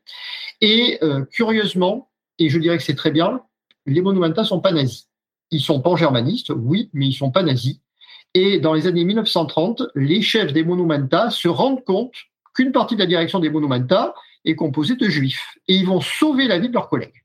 Et donc, euh, il s'agit pas non plus euh, cracher sur la soupe. Le meilleur historien sans doute de l'Angleterre, euh, Wilhelm Levison, a été sauvé, euh, extrait d'Allemagne par les monumenta on lui a offert d'aller faire un colloque en Angleterre et on lui a surtout dit de ne pas revenir parce qu'on était au moment de la nuit de cristal et qu'il risquait d'être tué. Donc oui, euh, il y a des nazis qui, rayonnent autour, mais les Monumenta, à une exception près, c'est le fameux éditeur de la loi salique, n'étaient pas nazis. Ce qui n'est pas le cas des archéologues. Hein. La, profession d'archéologue est beaucoup plus nazifiée que ne peut l'être la profession d'historien. Est-ce que toi, tu aurais des références biblio un peu à conseiller aux gens qui euh, voudraient s'intéresser aux barbares sur la période du 5e au 8e siècle? Alors, bah, c'est compliqué parce que euh, vous avez vu que euh, tous les peuples sont différents. Depuis une vingtaine d'années, on n'essaie plus de travailler tout ça en bloc, on essaie de travailler peuple par peuple. Donc, il y a des choses très bien. Il y a Ian Wood qui a écrit un très bon livre sur les royaumes mérovingiens. Donc, pour ceux qui s'intéressent aux partitions des, des Mérovingiens, allez voir Ian Wood. Euh, on a des choses qui ont été très bien faites sur les anglo-saxons, hein, beaucoup de travaux, notamment euh, Alban Gauthier, qui a travaillé sur le fonctionnement sociologique de cette Angleterre anglo-saxonne, qui rêve d'un temps barbare. C'est très beau. Euh, dans les années 700, ils rêvent de leurs ancêtres païens et de leurs ancêtres qui étaient migrants. de synthétique, alors j'ai prêché pour ma paroisse, j'ai fait un petit livre, enfin pas un si petit livre, qui s'appelle Les barbares, qui est une sorte de dictionnaire, mais surtout allez lire les textes allez lire Grégoire de Tours. Bon, ça parlera à Benjamin. Euh, allez lire les sources et vous vous rendrez compte que c'est compliqué cette période et qu'en même temps, ce qui intéressait les gens, c'était pas tellement la migration, pas tellement de savoir si c'était romain ou barbare. Il y a d'autres choses qui les intéressaient. Il y a plein d'histoires. Euh, les coucheries de la femme du voisin intéressent beaucoup plus que de savoir si la femme du voisin vient d'autre rhin ou pas. Les questions religieuses intéressent beaucoup plus que d'autres choses. Savoir si on va guérir d'une maladie ou pas, ça intéresse. Et donc, en fait, on voit les préoccupations de ces gens-là. Et puis, euh, allez lire le Béowulf. Le Béowulf, c'est quand même le plus beau poème qu'on a fait euh, dans le Haut Moyen Âge. Donc, euh, l'histoire du vieux héros qui devient roi et qui va devoir sauver son royaume quitte à risquer sa vie, bah, c'est euh, la source principale de Tolkien. Donc, il y a vraiment des, des monuments littéraires. À mon avis, lisez les sources, puis après les historiens. C'est secondaire les historiens. On nous demande quelle édition pour Grégoire de Tours. T'as as une préférence? Euh, Grégoire de Tours, le problème c'est que la traduction française n'est pas extraordinaire. Édition des belles lettres de Monsieur Latouche. Mais Monsieur Latouche, quand il avait un problème en latin, euh, il passait outre le problème et il traduisait à l'intuition. Donc faites comme moi, lisez-le en latin, c'est beaucoup mieux en latin. Non, l'édition anglaise est presque plus satisfaisante. Mais euh, c'est à refaire. Vous voyez, là, il y a des, des chantiers, notamment retraduire Grégoire de Tours. Instant promo, justement. Tu es sur quel chantier? C'est quoi tes, prochaines actus, tes prochains livres? Alors, en ce moment, je suis sur une exposition qui s'appelle Le Monde de Clovis au Musée d'archéologie nationale de Saint-Germain-en-Laye. Ça ouvre à la fin du mois. Et donc là, c'est une exposition euh, dont vous êtes le héros. Pour ceux d'entre vous qui se souviennent des livres dont vous êtes le héros, ce sera la même chose, mais avec des vrais objets archéologiques euh, du VIe siècle. Donc, n'hésitez pas. Et puis, en ce jour de tournage de l'émission, je le dis pour ceux qui seront hors diff, le 13 octobre euh, sort le livre Les Vikings. Voilà, donc euh, un livre collectif autour des Vikings. Le but, c'est de faire un ouvrage de synthèse qui euh, regroupe un peu les connaissances scientifiques actuelles sur les Vikings et sur les peuples scandinaves. Et donc, tu as participé à cet ouvrage avec une dizaine d'autres personnes où tu as fait l'introduction. Oui, et en plus, il est surtout très beau, ton livre. Hein. C'est ça qu'il faut dire. Non seulement il est intéressant, mais en plus, c'est vraiment une illustration superbe. Merci d'avoir accès accepté de participer à cet ouvrage euh, collectif. C'est vrai que j'allais un petit peu au petit bonheur la chance quand je t'ai envoyé le mail et, euh, ça a été un honneur que tu acceptes de faire le premier chapitre de ce bouquin. Ah ben, J'étais très content de participer. Et puis bon, non, c'est un livre vraiment intéressant qui permet de voir le viking des origines jusqu'à sa utilisation contemporaine. C'est aussi une création du 19e, 20e siècle, le viking. C'est quelque chose qu'on a fabriqué à partir d'histoires très différentes. Et on a donné une unité. Et ça a du sens dans la société d'aujourd'hui. Et d'ailleurs, dans euh, une ou deux semaines, il me semble, il y, a, un autre livre collectif qui s'appelle Viking tout court, qui va sortir, qui a été dirigé par Laurent Di Filippo, et euh, on essaiera de le recevoir dans cette émission parce que le traitement des Vikings est un, très complémentaire du, bouquin qu'on a fait avec euh, avec Bruno. Donc voilà, on vous en reparlera. En tout cas, merci encore à toi, Bruno, d'avoir accepté cet entretien. Merci à tous d'avoir suivi cette émission. À très bientôt. Salut.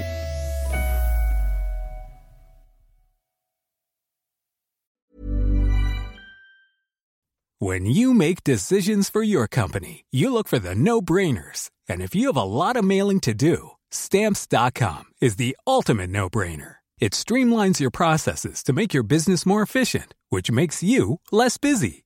Mail checks, invoices, legal documents, and everything you need to keep your business running with stamps.com. Seamlessly connect with every major marketplace and shopping cart. Schedule package pickups and see your cheapest and fastest shipping options from different carriers with rates up to 89% off USPS and UPS rates. And with the stamps.com mobile app, you can take care of mailing and shipping wherever you are. Make the same no-brainer decision as over 1 million other businesses with stamps.com. Sign up with code program for a 4-week trial plus free postage and a free digital scale. No long-term commitments or contracts. That's stamps.com. Code program.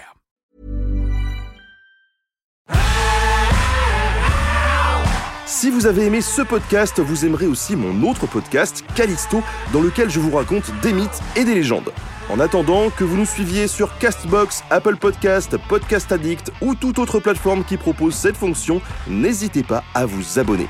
Vous pouvez même nous laisser une note et, soyons fous, un petit commentaire, je le lirai avec plaisir.